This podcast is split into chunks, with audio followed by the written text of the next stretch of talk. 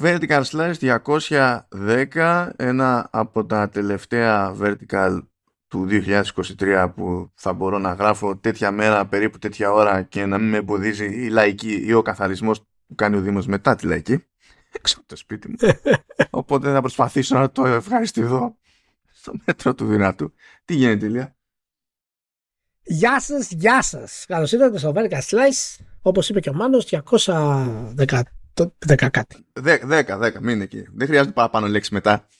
210, 210. Ελπίζω να είστε όλοι καλά. Ελπίζω η εβδομάδα σας ξεκινάει σούπερ όπου και να μας ακούτε. Σε αυτοκίνητα, μηχανάκια, διαστημόπλια, ε, ταβέρνες, δεν ξέρω, σαλόνια, ό,τι, ό,τι μπορεί να, να είστε ας πούμε σε οποιοδήποτε σημείο. Ε, εύχομαι τα καλύτερα. Αυτή την εβδομάδα δεν έχουμε πολύ υλικό μάνο, αλλά πάντα υπάρχει κάτι ιδιαίτερο. Ξέρεις τώρα είναι η περίοδος που η βιομηχανία παίρνει μια βαθιά ανάσα. Άμα την ακούσεις δηλαδή, παίρνει μια βαθιά ανάσα. Ναι, επειδή περιμένει το Zelda γι' αυτό. ναι, γιατί ξαμολύσεις ένα μήνα.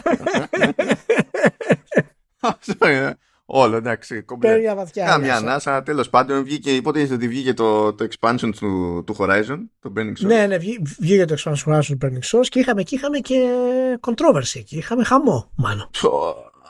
Αυτό με πήρε εξόφαλτσα, ε. Δηλαδή, ε, ε, τέλος πάντων, μου, μου ήρθε χτες το παιχνίδι, δεν το έτρεξα καν. Έχω σοκαριστεί. Αλλά μου, μου, το, μου σφυρίξανε, μου το πετάξανε κατευθείαν. Και... Α, έτσι. ναι, μου στείλανε ένα τέτοιο ε, screen από τίτλο που λέει ρε παιδί μου ότι στο Burning Source το, το DLC ξέρω εγώ confirms ε, ε, alloy sexual identity και λέω ρωτάω, και ρωτάω αυτόν μου το έστειλε λέω πόσες μαντεψιές έχω και εντάξει αρκούσε μία αρκούσε μία διότι, ναι, λοιπόν, από ό,τι είδα, από ό,τι είδα και, και εγώ, η, η άλλο είναι ομοφυλόφιλη μάλλον. Σοκαριστικό, ε. Σοκαριστικό. Είναι σοκαριστικό ποικιλοτρόπος. Σοκαριστικό ε, για τη μία παράταξη που σοκάρεται από την ομοφιλοφιλία. Σοκαριστικό για την άλλη παράταξη που ε, δεν μπορεί να περάσει το μυαλό της ότι ε, υπάρχουν, χωράνε και άλλα αρχέτυπα εκτός από το concept strong female lesbian. υπάρχουν, είναι, είναι όλοι γραφικοί εκατέρωθεν, αλλά μου πεις και πότε δεν είναι όλοι γραφικοί εκατέρωθεν, οπότε εντάξει. Εγώ είδα, εγώ είδα μια πολύ ωραία δημοσίευση σε, ε, στη χώρα μας, ε, δημοσιογραφική, ε, η οποία έλεγε το, το εξής στον τίτλο της είδησης. Λεσβία τελικά ή άλλο. Με μεγάλα γράμματα. Λεσβία τελικά στην επικεφαλή της είδησης. Να είστε καλά παιδιά. Ε, αστείευομαι βέβαια. Μ' αρέσει το μεταξύ που ξέρεις, ε, γίνονται αυτές οι δηλώσεις, ξέρω εγώ, και γράφονται αυτά σαν να ήταν σαν είναι αποκάλυψη για κάποιο υπαρκτό πρόσωπο μέσα σε όλα. ναι, ναι, ναι. ήταν, ήταν έτσι πολύ ε, στα μούτρα χτυπητό αυτό. Μου το έστειλε αυτό ο, ο Γιώργο ο Γρήβα. Γεια σου, Γιώργο, ελπίζω να είσαι καλά. Ε, ε, ε, το οποίο του απαντάω, μου, μου στέλνει την εικόνα και το απαντάω εσύ. Δεν το είδα αυτό, μου ξέφυγε. Ούτε εγώ μου λέει, μου το στείλανε. έτσι, έτσι την πατήσαμε όλοι. Ναι. Μ' αρέσει το ναι, μεταξύ ναι. που ε, ε, μερικοί τσιτώσανε μετά που λέει Γιατί μας πετάς spoiler; Ναι, φαντάζομαι θα είναι φοβερό plot point. ναι, ναι. ναι, ναι. Εκεί θα κρέμεται όλο το story στο, στο Burning ναι, ναι. Λοιπόν, από ό,τι εμένα μου αρέσουν αυτά τα πράγματα. Το ξέρεις μάλλον. Μου αρέσει πάρα πολύ. Ε, αυτά τα, ε, τα ωραία κολπάκια που κάνουμε στα, στα video games ε, και μεγαλώνει πάρα πολύ η γκάμα και λέγαμε μάλιστα ακριβώς την προηγούμενη εβδομάδα πόσο progressive είναι η βιομηχανία και πόσο προσπαθεί να συμπεριλάβει ας πούμε όλες τις ε, σεξουαλικές ταυτότητες και γενικά να μπορέσει να αναδείξει ας πούμε και θέματα τα έχουν να κάνουν με ομοφιλοφιλία και όχι μόνο.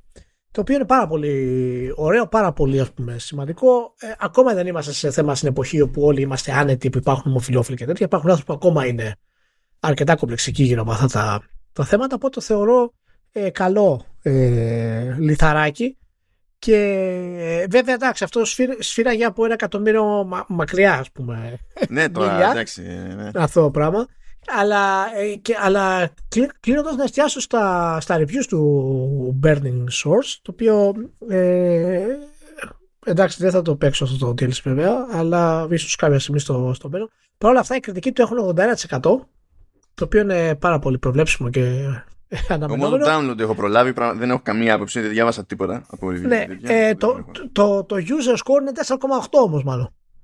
Θέλω να σε ενημερώσω στο Metacritic. Ναι, από αυτό κρέμω, κρέμε τη ζωή μου πάντα από το user score.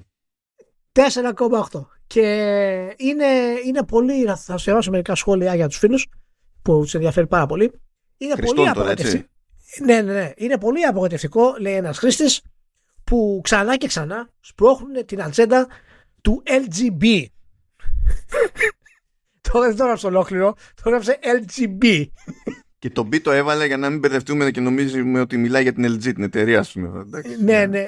Lesbian, gay, bi, LGB. Είναι, είναι, είναι καινούριο, είναι καινούριος τίτλος αυτός, καινούργια ονομασία. Ε, άλλος λέει πάρα πολύ ακόμα ότι είναι, είναι φοβερό cringe και ότι είναι μία ακόμα χαρακτήρας λεσβία with super stupid dialogues. Να σημειώσω εδώ ότι το δεύτερο κομμάτι της πρότασης είναι και στο πρώτο. Είναι ιδιαίτερα ναι. Και ισχύει και στο πρώτο. Γιατί οι διάλογοι είναι, είναι κάκιστοι γενικά. Οπότε σίγουρα θα υπάρχει πολύ cringe. Δηλαδή αυτή, από αυτή τη σκοπιά θα έπρεπε να, να, να εκνευρίζονται οι λεσβίες επειδή ε, μία τύψα με, άθλιο, με άθλιους διαλόγους ε, ναι. και καλά χρεώνεται σε εκείνες τώρα. ναι. Οπότε ναι, άλλος ναι. λέει, άλλος λέει αλήθεια. Σόνι, πραγματικά έπρεπε να βάλεις λεσβίες στο παιχνίδι. Disgusting. I'm done with this game. Λοιπόν, οπότε για να καταλάβετε, γενικά έχουμε αρκετές καλές αντιδράσεις από τους ε, gamers για την ε, αποκάλυψη της ε, Alloy ότι είναι λεσβία. είναι λεσβία. Μ' αρέσει ο default στόμφος το τέτοιο. Ναι, ναι, προχωράμε. Συγγνώμη, έπρεπε να το βγάλω από μέσα μου. Όχι, εντάξει, κοίτα, να, να συνεισφέρω λίγο σε αυτό το, το κλίμα από δύο διαφορετικές μπάντες. Πρώτα απ' όλα να κάνουμε ένα. Αυτό είναι ένα προγραμμάτιστο, αλλά κολλάει εδώ πέρα πες. Να κάνουμε ένα προγραμμάτιστο follow-up στα της Κλεοπάτρας από την προηγούμενη φορά. Έγινε το σωστό αστείο και Αιγύπτιος έκανε αγωγή στην παραγωγή της σειράς ναι. γιατί λέει τι, τι βλάκες είναι αυτά η Κλεοπάτρα ήταν, ήταν Ελληνίδα ο Αιγύπτιος μηνύει τον Netflix για το ότι είναι, είναι δηλαδή είναι, είναι, είναι super, είναι απλά super αυτός σαν φάση. Και το άλλο είναι ταξιώθηκα με τεράστια καθυστέρηση να πω ότι αφιερώνω λίγο χρόνο της προκοπής στο Hogwarts Legacy. Θέλω ναι. να σου πω, Ηλία, ότι στην πρεμούρα που είχε η ομάδα ανάπτυξης λόγω της όλης φάσης με τη μανούρα που παίζει με τη, με τη Rolling να αποστασιοποιηθεί, κάνε, κατάφερε σε ένα σημείο που πέτυχα τουλάχιστον να πάει στο, στο, άλλο άκρο το εκκρεμές, παιδί μου. Και δεν σου λέω τώρα, υπάρχει μια τύπισσα, ξέρω εγώ, που είναι λεσβία. Εντάξει, και τι έγινε αυτό. Αλλά άκου, άκου εδώ concept χαρακτήρα. Είναι μια συμμαθήτρια εκεί πέρα του πρωταγωνιστικού χαρακτήρα, η οποία είναι μαύρη. Εντάξει, so far, so good. Μαθαίνεις μερικά για, τη, για, για, τη, για την κοπελίτσα. Και άκου τώρα, άκου. Είναι transfer student στο Hogwarts και έφυγε από τη δική της χώρα και από τη δική της σχολή, το δικό του σχολείο μαγείας, το οποίο, όπως λέει η ίδια, είναι το μεγαλύτερο σχολείο στον κόσμο και επίσης εκεί ξέρουν να, να χρησιμοποιούν ξόρκια χωρίς να έχουν εξάρτηση από κάποιο μαγικό ραβδί. Μπορούν να το κάνουν μόνοι τους εκεί και πιο ενστικτοδός, άρα είναι και πιο advanced ξέρω, σαν φάση. Και με αυτό ως δεδομένο ήθελε πάρα πολύ να έρθει στο Hogwarts ως transfer student και ένας λόγος για τη μεταφορά αυτή ήταν ότι ε, ο, ο, ε, συντηρητικοί άντρες σαν τον πατέρα της ε, ανάγκασαν εκείνη και τη μάνα της να φύγουν από τη... Και λες όλα, τα, τα, όλα, όλα, δηλαδή είναι πιο προηγμένη χώρα, πιο προηγμένη στη μαγεία, η μεγαλύτερη σχολή, η πιο καταπιεσμένη και κατευθείαν ξέρω, κόψε κάτι. Όλα τύχανε μαζί, ρε Μανώ. Όλα τύχανε μαζί. λοιπόν, ε, ωραία. Μια χαρά είμαστε. Ε, ξεκινάμε. Κάναμε πολύ ωραία εισαγωγή. Συγχαρητήρια και στους δύο. να, να, να, είμαστε, να είμαστε καλά. Ε, λοιπόν, να πούμε ότι αυτή τη στιγμή που ακούτε το podcast θα έχει ανέβει ε, για συνέντευξη που έδωσε ο Μάνος στο Ρετρόπολης ε, σε ένα section που έχει το πάρε το 0 Ε, είχα κάνει και εγώ εκεί κάτι κάποτε. Ε, και οπότε να πάτε να το ακούσετε και μην ξεχάσετε να, να εγγραφείτε παντού και να ακολουθήσετε γενικά ε, τη, τη δουλειά των παιδιών. Εγώ αισθάνθηκα ε, ε, στιγμιαία προσβεβλημένος επειδή ε, ε, ερωτήθηκα στα σοβαρά ε, Ναι. αν είμαι εξοικειωμένος με το, με, με το concept στη- στο- στην πραγματικότητα. Του, του πάρε το μηδέν. Του πάρει το μηδέν. ναι, λέω ναι, ξέρω, ξέρω. Ξέρω Πάρε τι το είναι μηδέν. το πράγμα. Το πρόλαβα. Ε, ναι. Και ε, πέρα από αυτό, της στιγμή που ακούτε αυτό το podcast, δύο μέρες μετά, Τετάρτη δηλαδή, θα ανέβει το επεισόδιο νούμερο 2 από τα top 50 παιχνίδια ε, που κάνω στο, στο PS Addict μετά από πάρα πολύ καιρό. Οπότε και προσπάθεια. Οπότε μπείτε, κάντε, θα καλυφθούν 11 ε, παιχνίδια και είναι της περίοδου 1992-1996. Καταλαβαίνετε ότι σιγά σιγά οι χρονιές αρχίζουν και βγάζουν ακόμα περισσότερη φωτιά. Στον λόγο επεισόδιο είναι και τρεις, έχω τρεις καλεσμένους. Οπότε φιλιά πολλά σε όλους, στα παιδιά στο, στο PS Addict, στο Ζήση, ε, αλλά και ένα μεγάλο ευχαριστώ στους φίλους που αφοσιώνουν τον χρόνο τους ε, για να πούνε 10 πράγματα για, για την εκπομπή αυτή. Αυτά. Ε, να, να πω λίγο για το περίπτωση του πάρει το μηδέν. Ότι αυτό που μου έκανε εντύπωση είναι που είχα, είχαν μπει να- στον κόπο να μαζέψουν ερωτήσεις από το, τους δικούς ακροατές, ρε παιδί μου. Ναι. Και είχαν, λέει, μαζευτεί τόσες που δεν χρειάστηκε να συμπληρώσουν συνήθως από ό,τι- που είναι το, το κλασικό να χρειάζεται να συμπληρώσουν μερικές. Ε, εγώ, εγώ απόρρισα. εγώ, εγώ πραγματικά απόρρισα που είστε όλοι αυτοί που έχετε ερωτήσεις για την πάρτι μου. Δεν, δεν, δεν αντελήφθη. Αλλά απάντησα. Ελπίζω να βγει και νόημα. Έπρεπε να απαντήσει, είναι επα- επαγγελματικό η απάντηση. Ε, Πρέπει μα, να απαντήσεις. προφανώς, Δεν γίνεται. τι. Όχι, μια χαρά ερωτήσεις ήταν κιόλας. Εγώ καλά πέρασα, δεν ήταν αυτό το point. Απλά το σενάριο μέσα στο μυαλό μου δεν έκανε compute. Ξέρεις, αυτό το στυλ. κάπου, κάπου υπήρχαν μαζεμένες απορίες. Αυτό δεν. Ναι, το ναι. συζήτηση. Χω, λοιπόν, για, για πάμε. Κάνουμε έτσι ένα γρήγορο περασματάκι από το ελληνικό μέτωπο, διότι ολοκληρώθηκε το Kickstarter campaign του Σελήνη και εντάξει, ήταν, το τελικό αποτέλεσμα είναι ότι πρέπει για OCD. Διότι ναι μεν πιάστηκε το stretch goal για να είναι σίγουρο το, το port σε Switch αλλά το επόμενο stretch goal ήταν στα 22 χιλιάρικα και το τελικό ποσό είναι 21,469 το οποίο απλά με Ναι. ενοχλεί. δηλαδή αυτό το 500 που είναι 531 ευρώ από, δηλαδή απλά με ενοχλεί το ότι έμεινε αυτή η απόσταση. Ήταν τόσο, τόσο κοντά που είναι εκνευριστικό ας πούμε αυτό το πράγμα. Τώρα τι να πω, από εδώ και πέρα καλό κουπί γιατί θα χρειαστεί κουπί από τη στιγμή που ούτως ή άλλως καλά έχει γίνει η δουλειά, οκ, αλλά από τη στιγμή που είναι πλέον σίγουρο ότι υπάρχει και η δέσμευση, παύλα υποχρέωση για το, για το porting, θα έχετε να κάνετε κι άλλο κουπί. Τώρα, αρχι- τώρα αρχίζουν τα δύσκολα.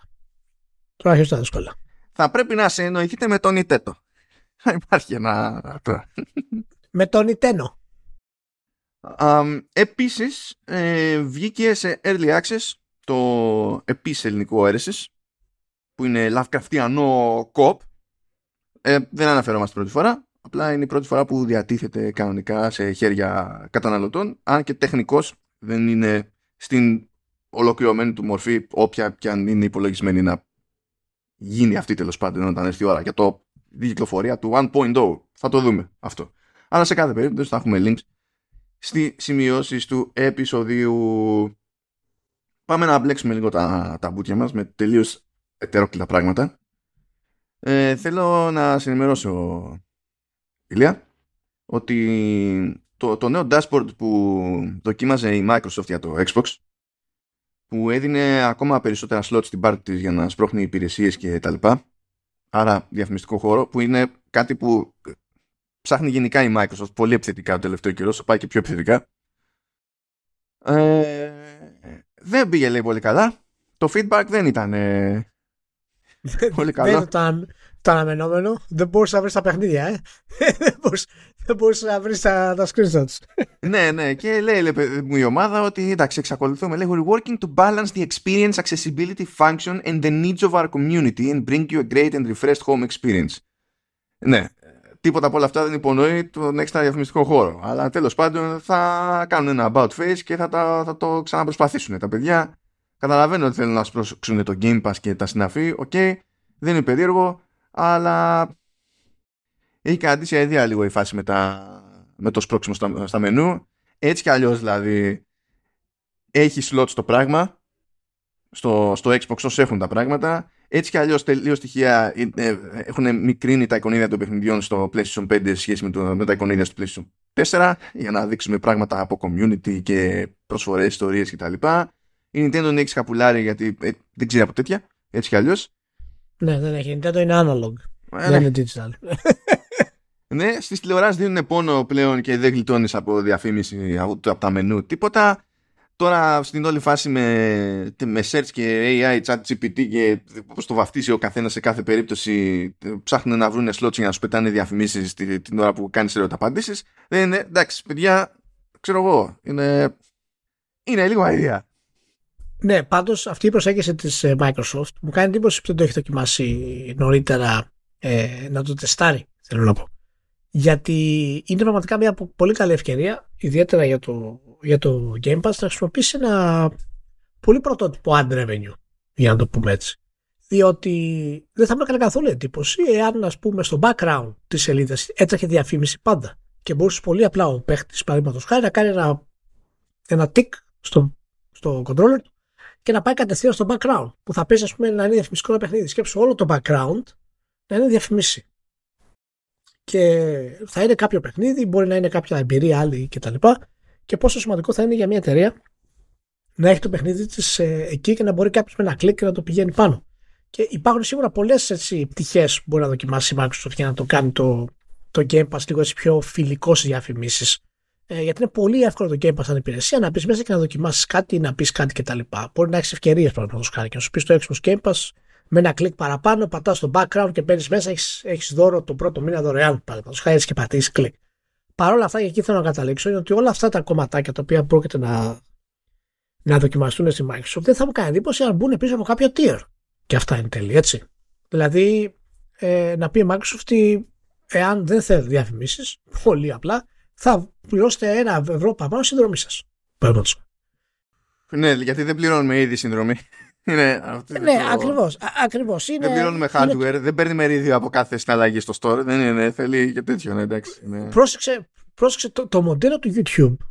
Ε, είναι, είναι περίεργα επιτυχημένο με την έννοια ότι θες να πληρώσεις για να μην σπάσεις τα πάντα. Δηλαδή σου κάνει, σου κάνει ψυχολογική ας πούμε στήριξη το ότι πληρώνεις. Έχουν, έχουν, η Google έχει έχει βασιστεί σε τέτοια ψυχολογικά κόλπα εκεί. Γιατί όταν θες να δεις ένα βίντεο δύο λεπτών, το οποίο θες να το δεις εκείνη τη στιγμή που θες να το δεις και πρέπει να περιμένεις 17 δευτερόλεπτα, θες να κάψεις το σπίτι. Θες δηλαδή να βγεις έξω και να αρχίσεις να καίει τα πάντα.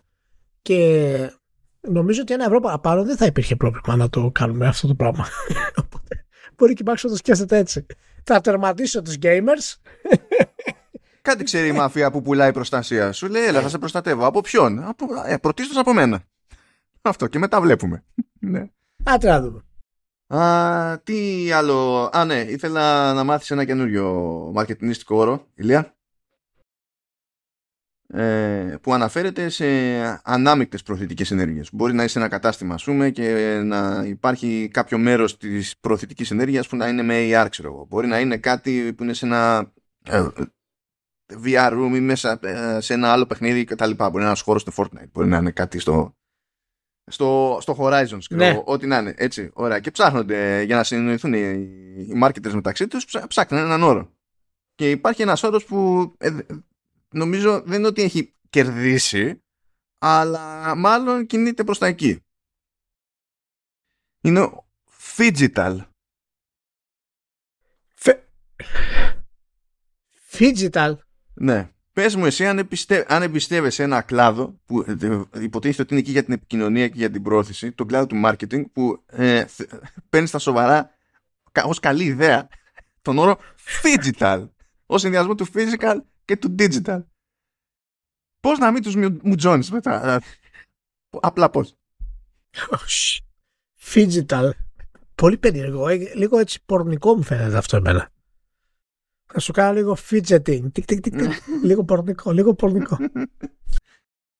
Λυπηρό, λυπηρό. Ε, επίσης δεν ξέρω αν πήρε το μάτι σου ένα ε, early gameplay trailer που λέει ενός παιχνιδιού. Νομίζω είναι κάτι Γάλλοι που το φτιάχνουν. Δύο βασικά.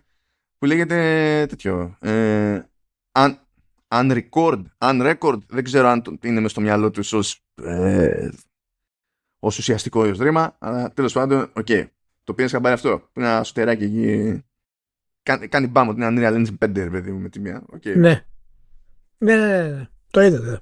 Ε, πήρες χαμπάρι ότι ξεκίνησε μεγάλο τζέρτζελο γι' αυτό; Το τζέρτζελο δεν τον πήρα χαμπάρι. Please elaborate.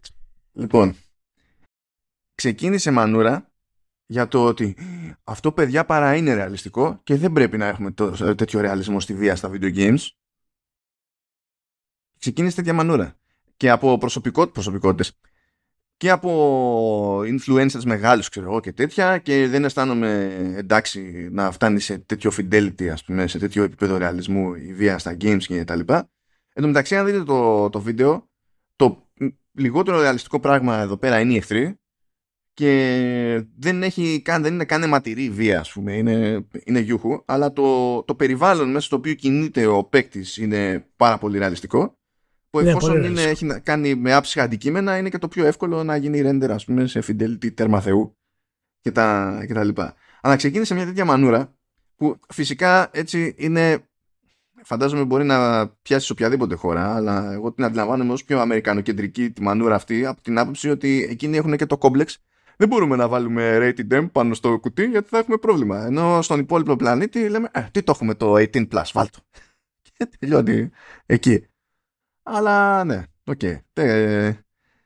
σου πέρασε καθόλου από το μυαλό; Υπήρχε κάποια, ε, κάποια ιδιαίτερη ανάλυση και επιχείρημα πίσω από τέτοιες κατηγορίες πούμε, και, και απόψεις. Δηλαδή... Μωρέ, είναι το κλασικό, ξέρεις, ότι αν κάποιος συνηθίσει να βλέπει τόσο ρεαλιστική βία, θα, τε, κατ' επέκταση θα τη συνηθίζει, ξέρω εγώ, και στην πραγματικότητα που είναι η αιώνια θεωρία που δεν έχει τον ήλιο μοίρα μετά από τόσα χρόνια. Εντάξει, αν, αν, αν είναι η ίδια αυτή η θεωρία για τα λοιπά, αυτή η θεωρία έχει καταρρευθεί επιστημονικά. Δηλαδή τα video games δεν επηρεάζουν ε, βία στο θέματα βίας πούμε, στους παίκτες. Δεν έχουμε ακόμα δηλαδή ε, στοιχεία που να δείχνουν ε, κάτι τέτοιο. Ίσα ίσα που συμβαίνει το, ε, το αντίθετο. Τώρα φυσικά δεν μιλάμε για περιπτώσεις fringe έτσι, στα άκρα, όπου μπορεί κάποιος ο οποίος είναι ήδη ψυχομαθής να, να, να, να πάθει σοκ ας πούμε ή να απορροθεί με ένα παιχνίδι συγκεκριμένο που έχει καραμπίνες μέσα και τσεκούρια κτλ.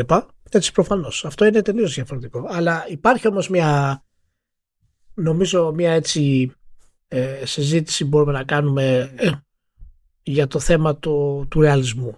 Και ότι φτάνουμε κοντά σιγά σιγά πιστεύω ότι σε δύο γενιές από τώρα θα μπορέσουμε να πετύχουμε αρκετά ε, φωτορεαλισμό στα επίπεδα που θα πρέπει να συζητήσουμε λίγο το τι επιρροή μπορεί να έχει.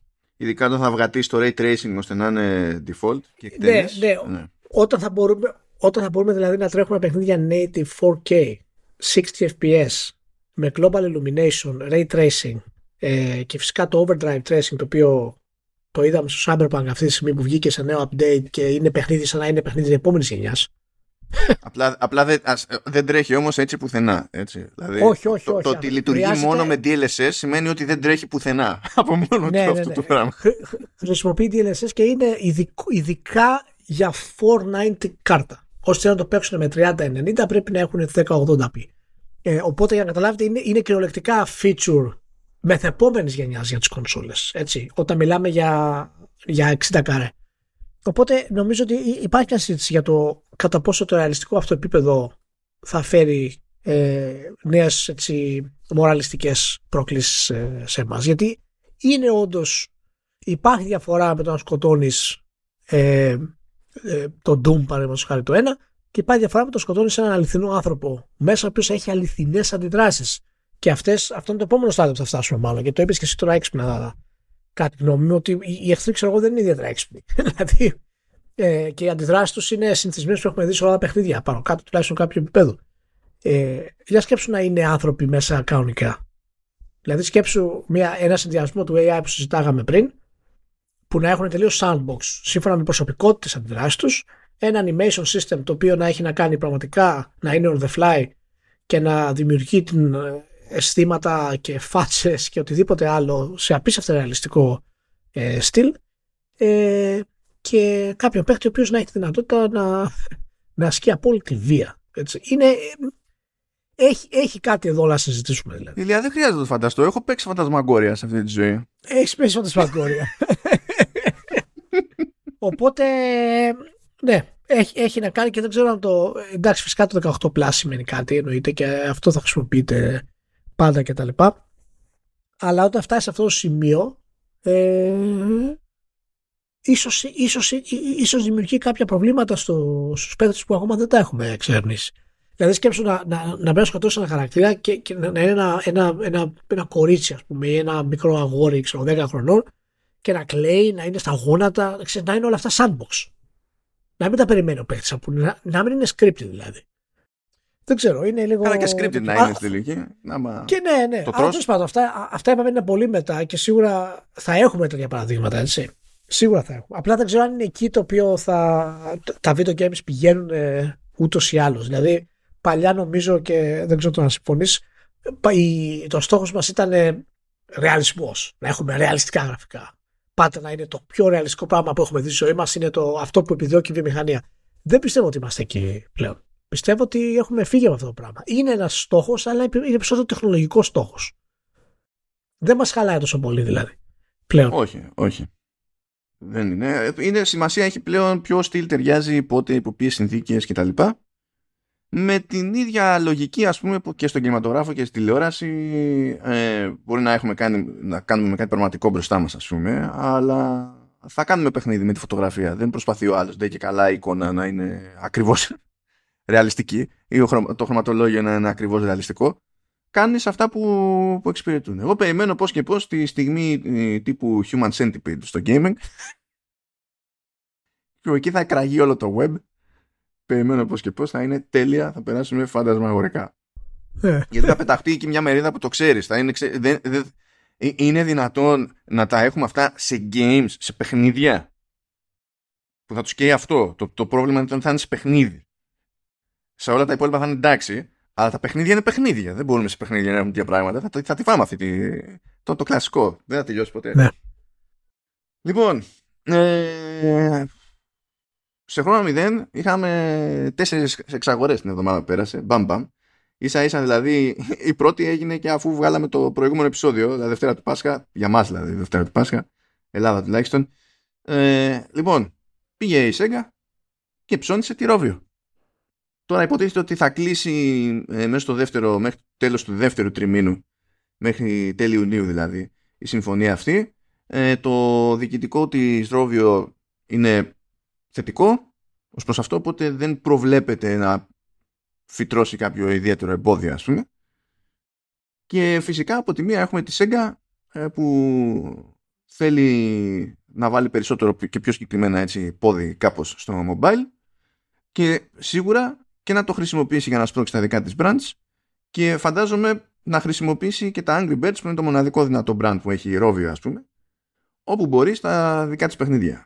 Δηλαδή ακόμη και στο τέτοιο, το, τώρα ξέχασα πώς λέγεται, αυτό το, το shooter που είναι στα διαστημόπλια και είναι ανταγωνιστικό υποχρεωτικά κοπ και τέτοια. Α, δεν το θυμάμαι. Α, το Χαΐνας, το Χαΐνας. Α, το Χαΐνας. Ε, που εκεί πέρα οι ανταμοιβές οι ίδιες είναι, είναι collectibles ξέρω εγώ από διάφορα τέτοια. Δηλαδή είναι τι κάνει μια μια στα κεραμίδια. Είναι απλά δύνατο να μην φυτρώσουν εκεί πέρα collectibles που ήταν Angry Birds μετά από αυτή την ιστορία όταν ναι. θα έρθει η σειρά τους τέλος πάντων. Που όντως έτσι είναι μπορεί η Ρόβιο να μην πέτυχε αυτό που ήθελε να πετύχει αλλά το brand εξακολουθεί και είναι αναγνωρίσιμο. Ακόμη και τώρα το 70% του τζίρου της Ρόβιο κρέμεται από Angry Birds. Οπότε έκανε και ένα περίεργο. Πώς θα πάει το μαλλί; Ε, γύρω στα 710 εκατομμύρια ευρώ, κάπου εκεί. Κάπου εκεί θα πάει. Πού τα βρήκε αυτά τα λεφτά εσύ Γκάμον; πού, πού, πού τα βρήκε τα λεφτά αυτά εσύ 776 ε, εκατομμύρια. Πού τα βρήκε αυτά τα λεφτά Sega. Από την εμπορική επιτυχία του Sonic Frontiers. Και τα πατσίνκο. εντάξει. Καλά, τα πατσίνκο είναι λιγότερο επιτυχία πλέον, αλλά ναι, εντάξει, OK. Okay. Εδώ δεν, δεν λέγαμε ότι είναι μία από τις εταιρείες που έκανε αυξήσεις στο προσωπικό. Δηλαδή, ναι, ναι, ναι. και κάνεις αυξήσεις και έχεις και budget για να αγοράσεις τη Rovio, ας πούμε. Δηλαδή, ναι, ναι, όχι, όχι. Μα γι' αυτό, είναι, γι αυτό, γι αυτό το λέω έτσι, χαριτολογώντας. Ότι είναι μία από τις εταιρείες που έχει πάει πολύ καλά χωρίς να έχει κάνει τις μεγάλες ε, επιτυχίες. Και τα ίδια είχαμε πει και για την Capcom. Ε, όχι απαραίτητα τώρα, αλλά τα τελευταία τρία-τέσσερα χρόνια πώς έχουν γυρίσει ας πούμε, τις, ε, τις πορείες τους ε, επιτυχημένα και είναι αρκετά υγιείς εταιρείες. Και νομίζω η Capcom είναι δεδομένο. Η Sega υπήρχαν κάποιες αμφιβολίες, αλλά νομίζω ότι ε, ήταν και μεγάλη ε, επένδυση αυτή που αποφάσισαν να κάνουν για τη, για τη Rovio. Και σίγουρα δείχνει και την πορεία της εταιρείας πλέον, έτσι. Το που θέλει να, να επεκταθεί πια περισσότερο. Και μάλλον φαντάζομαι αφήνει πίσω τις, τις διάφορες συνεργασίες με εξωτερικούς developers για mobile και σου λέει άστο, να μας πάρουμε αυτούς που ξέρουν πέντε staff έχουμε, να τελειώνουμε αυτή την ιστορία. Α, λοιπόν, ε, μια άλλη εταιρεία που δεν ξέρω, φαντάζομαι είναι και αυτή η υγιής, η Epic Games, ε, πήγε και αγόρασε την Quiris, ε, δεν ξέρω πώς τη λένε, αυτό αποκαλούνται οι Βραζιλιάνοι, διότι οι Βραζιλιάνοι είναι αυτή η ομάδα, ε, είναι περισσότερο γνωστή από τα Horizon Chase. Τώρα είναι σχετικά πρόσφατα υποτίθεται ότι είχε φυτρώσει και το Horizon, το Horizon Chase 2 ε, που εκκρεμούν διάφορες εκδόσεις να κυκλοφορήσουν. Φαντάζομαι θα βγουν γιατί συνήθως όταν αγοράζει Epic δεν κόβει από τις προηγούμενες δεσμεύσεις. Αλλά τους πήρε λέει. Ε, πρώτα απ' όλα είναι η πρώτη επέκταση της Epic σε στούντιο στη, στη Νότια Αμερική. Εντάξει ε, και θα τους έχει λέει για να φτιάχνουν experiences και δεν ξέρω και εγώ τι άλλο στο Fortnite. Μάλιστα. Αυτά έχει πει και για άλλες εξαγορές που έχει κάνει. Μέχρι στιγμής δεν έχουν οδηγήσει κάτι συγκεκριμένο, αλλά εντάξει, αυτό δεν σημαίνει ότι θα βλέπαμε κάτι συγκεκριμένο από τη μια στιγμή στην άλλη. Αλλά κολλάνε με τα υπόλοιπα που έχουμε πει περί Epic και με το concept ότι θέλει να υπάρχουν δημιουργίες μέσα στο χώρο του Fortnite και ανάλογα με το engagement θα ε, μοιράζει και λεφτά στους δημιουργούς και τα λοιπά και το ίδιο ισχύει και για το δικό τους περιεχόμενο άρα κάποιος πρέπει να το παράξει. Ναι. Ναι, νομίζω είναι, είναι, είναι το επόμενο βήμα αυτό, έτσι. Νομίζω δεν χρειάζεται ιδιαίτερη ανάλυση για το που πρόκειται να πάει. Δεδομένου το Fortnite έσπασε το φράγμα του mainstream ε, σχεδόν αμέσως. Δηλαδή κυκλοφόρησε το 17 και μέσα σε δύο χρόνια, δυόμιση χρόνια, ε, είχε σπάσει το πράγμα του mainstream. Και όπως έχουμε ξαναπεί, μέσα μιλάμε που είναι 5-6 τίτλοι στα video games που είναι mainstream, αληθινή. Και το Fortnite το έκανε αυτό. Οπότε μετά ξεκίνησε να κάνει πειραματικά πράγματα. Δεν θυμάμαι ποιος ήταν ο καλλιτέχνης που έκανε και συναυλίες μέσα πούμε, στο Fortnite. Καλά δεν είναι και ένας. Και η Αριάννα Γκράντε έκανε, αλλά δεν θυμάμαι ποιος ήταν ο πρώτος. Μπράβο, μπράβο. Οπότε είναι πραγματικά το επόμενο βήμα. Ε, αυτό και θα δούμε που θα γίνει και πού θα φτάσει. Πάντως να σου πω, έχεις κάποια. Κάποια ίσως ότι χρειαζόμαστε κάποιο sequel. Στο Fortnite. Ναι. Ή θα το πάρω απευθείας σε, σε πλατφόρμα πλέον. Μα για αυτούς πλατφόρμα είναι. Δεν προσπαθούν να κάνουν. Δηλαδή είναι ναι, ναι, αλλά θέλω να πω θα το χτίσουν κιόλας διαφορετικά. Δηλαδή θα, θα, θα κάνουν κανονικό metaverse. Εκεί. Όπου θα έχει παραδείγματος χάρη τα, ε, το παιχνίδι και τα λοιπά, αλλά θα είναι σκέψη, θα είναι σε ένα απίστευτο ανοιχτό κόσμο που θα έχει και διάφορα άλλα πράγματα τα οποία δεν θα είναι απαραίτητα Fortnite. Θα είναι σαν ένα Luna Park, ας πούμε, σαν πλατφόρμα. Όλο αυτό το πράγμα. Ναι, μα αυτή, αυτή είναι η λογική του. Προ τα εκεί το πάνε. Αλλά δεν χρειάζονται sequence προς αυτό. Και δεν, δεν χρειάζεται sequence. Δηλαδή θα βαράνε updates, updates όπως έχουν αλλάξει τόσες φορές και τη μηχανή, ας πούμε. Την έκδοση της μηχανής.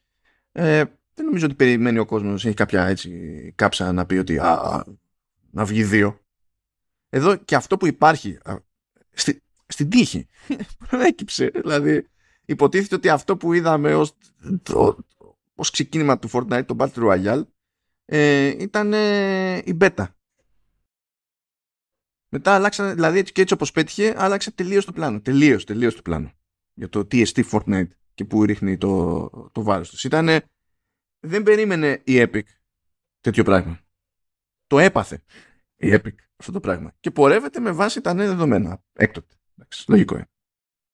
Α, ψώνισε και η Sony, αγόρασε τη Fireworks Studios από την Probably Monsters. Ε, με αυτό το κόμπο είχαν ξεκινήσει ήδη μια συνεργασία και είχε χώσει κάποιο άγνωστο ποσό η, η Sony. Αλλά τώρα, επίσης για άγνωστο ποσό, δεν ξέρω γιατί, ε, η Sony αγόρασε την Fireworks Studios από την Probably Monsters και η Fireworks Studios ε, έχει εμπειρία σε τι, σε live games και είπαμε πώς θα βγουν τα 10-12 live games σε αυτή τη ζωή, πώς θα βγουν όλα τα υπόλοιπα μετά. Κάπως έτσι. Πόσα; Έτσι αγοράζει. Κάπως έτσι.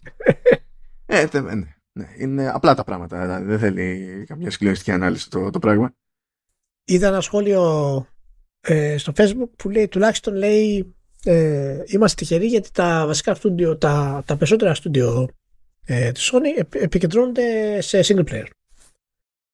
Και είναι λίγο έτσι αφελές αυτό το, το comment κατά τη γνώμη μου ε, γιατί έχεις δύο από τα βασικότερα στούντιο την Gorilla και την Naughty Dog να ασχολούνται ε, με online κομμάτια έχεις κάνει επένδυση σε εταιρείες και σε ομάδες που σου φέρουν ε, e-sports, live services, games και games as a service συνολικά και έχει την εντύπωση ότι η Sony θα αφήσει τις εταιρείε, τις ομάδες της να κάνουν single player παιχνίδια ανά 4-5 χρόνια.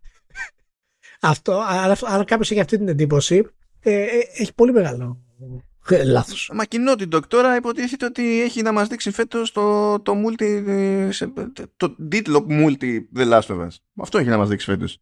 Ναι, ναι, αυτό λέω. Ότι, ότι δουλεύουν πάνω σε αυτό. Οπότε, αν νομίζεις κάποιος ότι θα έχουμε δύο εταιρείες Sony μεγάλες, οι οποίες θα βγάλουν από τα IP τους ε, online κομμάτι και οι υπόλοιπες θα αφαιθούν να κάνουν single player παιχνίδια για 5-6 χρόνια το καθένα, είναι σε άλλο πλανήτη. Όποιος το πιστεύει αυτό το πράγμα. Έτσι, κάθε παιχνίδι το οποίο θα είναι μεγάλη επιτυχία από τη Sony ε, θα γίνει και online κομμάτι. Και αυτό θα γίνει σίγουρα με όλα τα μεγάλα IPs. Το θέμα είναι κατά πόσο θα βγάλει αυτό τη Sony από το πλάνο του single player. Και γι' αυτό είχαμε πει, έχει αγοράσει την Bungie για να της δώσει την κατάλληλη τεχνογνωσία για το στήσιμο όλου αυτού του πράγματος. Οπότε θα έχει ενδιαφέρον να δούμε αυτές τις κινήσεις ε, που θα καταλήξουν μάλλον. Για μένα έχει επίσης ενδιαφέρον να δούμε αν όλα αυτά ως, ο, πετυχαίνει ρε παιδί μου ένα IP έτσι, και βγαίνει και κάτι σε live game και πετυχαίνει. Μπορεί να, είναι, να υπάρχει ανεξάρτητα του single player και τα λοιπά, να στηρίζει το ένα τ' άλλο, δεν έχει σημασία, αλλά πετυχαίνει. Έτσι. Ένα πετυχημένο ε, live game έχει διάρκεια στην καθημερινή επικοινωνία, ρε παιδί μου, και προβολή και τα λοιπά. Θέλω να δω, είμαι πάρα πολύ περίεργος, να δω άμα περπατήσουν δύο πράγματα πού θα, πού θα είναι το σημείο κόπωσης του κοινού με το α ή το β IP. Γιατί αυτά δεν είναι σενάρια επιστημονικής φαντασίας, δηλαδή ήδη τον έχει φάει η Disney με τα Star Wars. Ε, τον τρώει σε κάποιο επίπεδο τη, η Marvel. Η, ο ενθουσιασμός ε, που ήταν αυτονόητο σε κάθε χρονιά τέλος πάντων με κυκλοφορίες Marvel μερικά χρόνια πριν, τώρα δεν υφίσταται. Δεν είναι, δεν είναι έτσι. Δεν είναι ένα φανταστικό φαινόμενο. Υπάρχει τρόπος να τα κάψεις αυτά τα πράγματα. Και μιας και εδώ υπάρχει τρόπος να τα κάψεις αυτά τα πράγματα. Δεν ξέρω αν πίνεις χαμπάρι, Ηλία. Εμεί γράφουμε ε, 21η Απριλίου. Ε, βράδυ της 20η Απριλίου είχε μια παρουσίαση η Ubisoft ε, για το The Division. The Division; Ναι. Απορρίσεις εσύ. Χαμάν.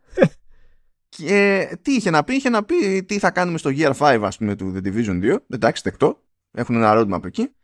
Και να μας δείξουν ε, τέτοιο βίντεο για το Heartland που είναι free to play για PC, κονσόλες και τα, και τα λοιπά.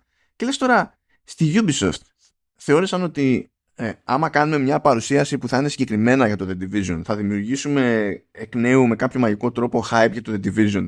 Δεν έχουμε καμία το έχουν κατακάψει αυτό το. Και δεν έχει σημασία. Δηλαδή, δεν έχει σημασία να είναι καλό. Είναι φάση τύπου Watch Dogs. Υπάρχει ένα σημείο καψίματος στο IP που είναι να μην το περάσεις. Τώρα δεν ξέρω πώς γυρνάει ένα τέτοιο καράβι, ας πούμε. δεν. Okay. Δεν ξέρω, δεν ξέρω αν θα γυρίσει το καράβι αυτό. Και ποιος άλλος αγόρασε, αγόρασε η Focus Entertainment την Dovetail Games. Γιατί αγόρασε την Dovetail Games, τι κάνει βασικά η Dovetail Games, ασχολείται με τρένα. Έχει train simulator κτλ. Μπράβο. Και γιατί αγόρασε η Focus, το λέει και φορά παρτίδα βασικά.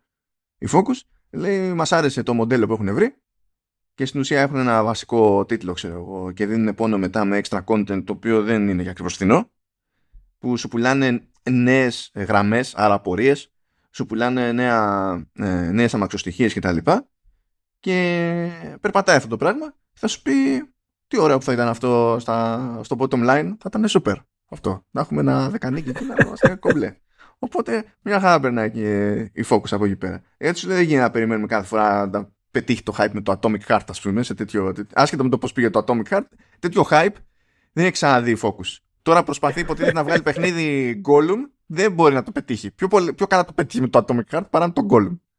Ναι, ναι, σωστό. Αλλά ναι, anyway, ναι. Και βγήκαν διάφορα για ψώνια, συνέβη και αυτό. Τώρα, επίσης, ε, περίπου γρήγορο πέρασμα από Transmedia, απλά για να πούμε ότι έχει ξεπεράσει τα 700 μοίρια τζίρο η ταινία Μάριο και με τέτοιο ρυθμό είναι μάλλον προφανές ότι θα, θα βαρέσει το δις. Ε, αι, αι, αι από τα πιο αστεία είναι ότι μπήκε στο στο Billboard Hot 100 το pitches του Jack Black από, το, από την ταινία το οποίο όλο το κομμάτι είναι ένα στο λεπτό happy, και... δεν το είπα δεν το είπα ότι είναι τα καλύτερα love songs των 15 χρόνων Ρε, είναι ένα λεπτό και κάτι και είναι ο Jack Black να κάνει τον Jack Black. Όχι, πιο, πιο Bowser τώρα οι ideas. Είναι ο Jack Black και κάνει τον Jack Black. Yes, you're so cool. Bitches. Είναι απαράληπτος. Πες μου τώρα, αν ήσουν ο Jack Black και το πάθαινες αυτό, το, το συνέβαινε αυτό, δεν θα σε πιάνε νευρικό. Θα άνοιγες μπουκάλια και θα πέθανε από το γέλιο. Αυτό, αυτό θα έκανες. Μανώ, μανώ, ο άνθρωπος πονάει. Μην μη μειώνεις τον πόνο. Ο άνθρωπος βγάζει πόνο όταν φωνάζει. Σε παρακαλώ τώρα. Ο άνθρωπος βγάζει πόνο. Ρε εσύ, έγινε επιτυχία στα Billboard το Jack Black μόνος του ας πούμε, ο solo. Σε, με ταινία Μάριο. Έκα, έκανε επεισόδιο στο Mandalorian. Έκανε ό,τι, είναι, ό,τι θέλει κάνει το άτομο. Δηλαδή είναι, είναι, δεν έχει σημασία. Δηλαδή ξεπέρασε το, το concept ε, ε, είμαστε στη μια τεράστια επιτυχία που λέγεται Μάριο. Δηλαδή είναι η επιτυχία του Μάριο που είναι τεράστια και είναι το φαινόμενο Jack Black κάτι ξέχωρο. Έχει, έχει διαλυθεί. OK, okay, αλλά ε, έχω, εντάξει, έχω κάτι λίγο πιο σοβαρό. Έκανε μια έρευνα, λέει, Deloitte. Ναι. Ε, και την παρουσίαση πρωτίστως στο το GamesBit. Έχει εδώ κάτι πινακάκια. Και λέει ένα ενδιαφέρον ποσοστό εκεί πέρα ότι περίπου λέει το 45% τώρα μιλάμε για Αμερική έτσι περίπου λέει το το 45% των gamers θα ήθελαν να δουν σειρές και ταινίες που να βασίζονται στα αγαπημένα τους παιχνίδια. Ε, δηλαδή, να στο ερμηνεύσω το κάπως. Ε, κάναμε έναν ολόκληρο κύκλο ώστε να φτάσουμε στη λεγόμενη Gen Z να ξεχαστεί τελείως το concept του παλαιότερου movie tie-in και να εμφανιστεί ξανά να μπει ξανά στη συζήτηση ως καλή ιδέα. Ως καλή ιδέα. το, ζήσαμε να το πάθουμε και αυτό. Εγώ θα πω ως προς αυτό be careful what you wish for. Δεν είμαι σίγουρος ότι είναι η καλύτερη ιδέα στη, στην όλη φάση. Εσύ πώς το αισθάνεσαι, θέλεις περισσότερα τέτοια; Θέλεις περισσότερα games βασισμένα σε ταινίες και σειρές; Ηλία. Να σου πω, Μάνο, αυτό είναι κάτι το οποίο ε, ήρθε καιρός να το κάνουμε καλά, έχω να πω. Οπότε γιατί όχι; γιατί όχι; Μάλιστα έχει πολύ πλάκα γιατί 45% στο gamers είμαι σίγουρος ότι είναι 20 ονό. Νομίζω ότι η βιομηχανία ξεκίνησε πριν 10 χρόνια ε, για αυτούς. Και ότι και βλέπουν τότε τα θαύματα της βιομηχανίας που βγαίνουν στον κινηματογράφο και στη τηλεόραση και λένε Πω, πω τα video games είναι φοβερά κτλ ε, για video games είναι ό,τι καλύτερο κτλ. Δεν έχουν τον πόνο της προϊστορίας που έχουμε εμείς, μάλλον. Έτσι, είναι, είναι, είναι summer child. Είναι, είναι summer children. είναι παιδιά του καλοκαιριού, που λέει και ο Μάρτιν. Αλλά ούτως ή άλλως τώρα και να μιλήσουμε σοβαρά, δεν υπάρχει καλύτερη περίοδος. Εμείς το είπαμε από πέρυσι. Αυτό. Και ίσως και πιο πριν. Ότι τώρα είναι η καλύτερη περίοδος και μάλιστα χαίρομαι που ε, βγήκαμε σωστοί ε, γιατί θεωρώ το θέμα υγείας βιομηχανίας, δηλαδή εννοώ, χαίρομαι, ότι ε, πηγαίνουν προς τηλεόραση, που είναι πολύ πιο καλά δοσμένη η βάση της για να εξυπηρετήσει ας πούμε τα video games. Ε, οπότε είμαστε ok. Πάντως 45% των gamers μου φαίνεται μικρό. Είναι καλό. Εντάξει, πόσο να ήταν πια; Υπάρχει και το 44% που λέει ότι ε, έτυχε να διαλέξουν να παίξουν video game με βάση τηλεοπτική σειρά ή ταινία που είδανε. Δηλαδή, να ξέρεις το Spider-Man που μπορώ να πιάσω τη σύνδεση. Πού άλλο συνέβη αυτό; Θα μου πεις υπάρχουν και κάποιοι δύσμηροι που παίξανε Avengers. Ισχύει και αυτό. Ε. ε. δεν ξέρω. Δεν. OK. Okay. Τώρα θα μου πεις για τον Μάριο ότι ναι, φυσικά ανεβήκαν οι πωλήσεις τίτλων Μάριο μετά την επιτυχία της ταινίας. Αυτό, αυτό, παιδιά, ήταν τελείως προβλεπέ. Αντίστοιχα, ναι, εντάξει, ανέβηκαν οι πωλήσεις των, των The Last of Us ξανά. Ε, με αφορμή τη σειρά. Ναι, ναι, αυτό, αυτό το πιάνω. Και αυτά κατά πάσα πιθανότητα δεν είναι η ίδια, της ίδιας ηλικίας με αυτούς που λένε ότι θέλω, θέλω να δω περισσότερα video games που να βασίζονται σε, σε σειρές και ταινίες που, που έχω δει. Πρέπει να είναι από την ανάποδη. Αλλά δεν υπάρχει σαφής διαχωρισμός εδώ πέρα, τουλάχιστον στον πίνακα που, που βλέπω. Ναι. But yeah. Τι να ναι. πω. Τι να πω. OK. Okay. Φεύγουμε από εδώ.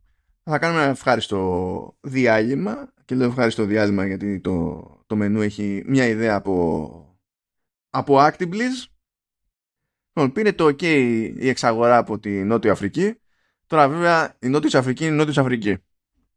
Λυπάμαι δηλαδή για τους Νότιο-Αφρικανούς. Δεν λυπάμαι για την περίπτωση του Μάσκ, γι' αυτό δεν λυπάμαι καθόλου. Ε, αλλά ξέρουν ότι έχουν κάτι θέματα. Και, και ήδη δηλαδή το ξέρουν ότι έχουν κάτι θέματα.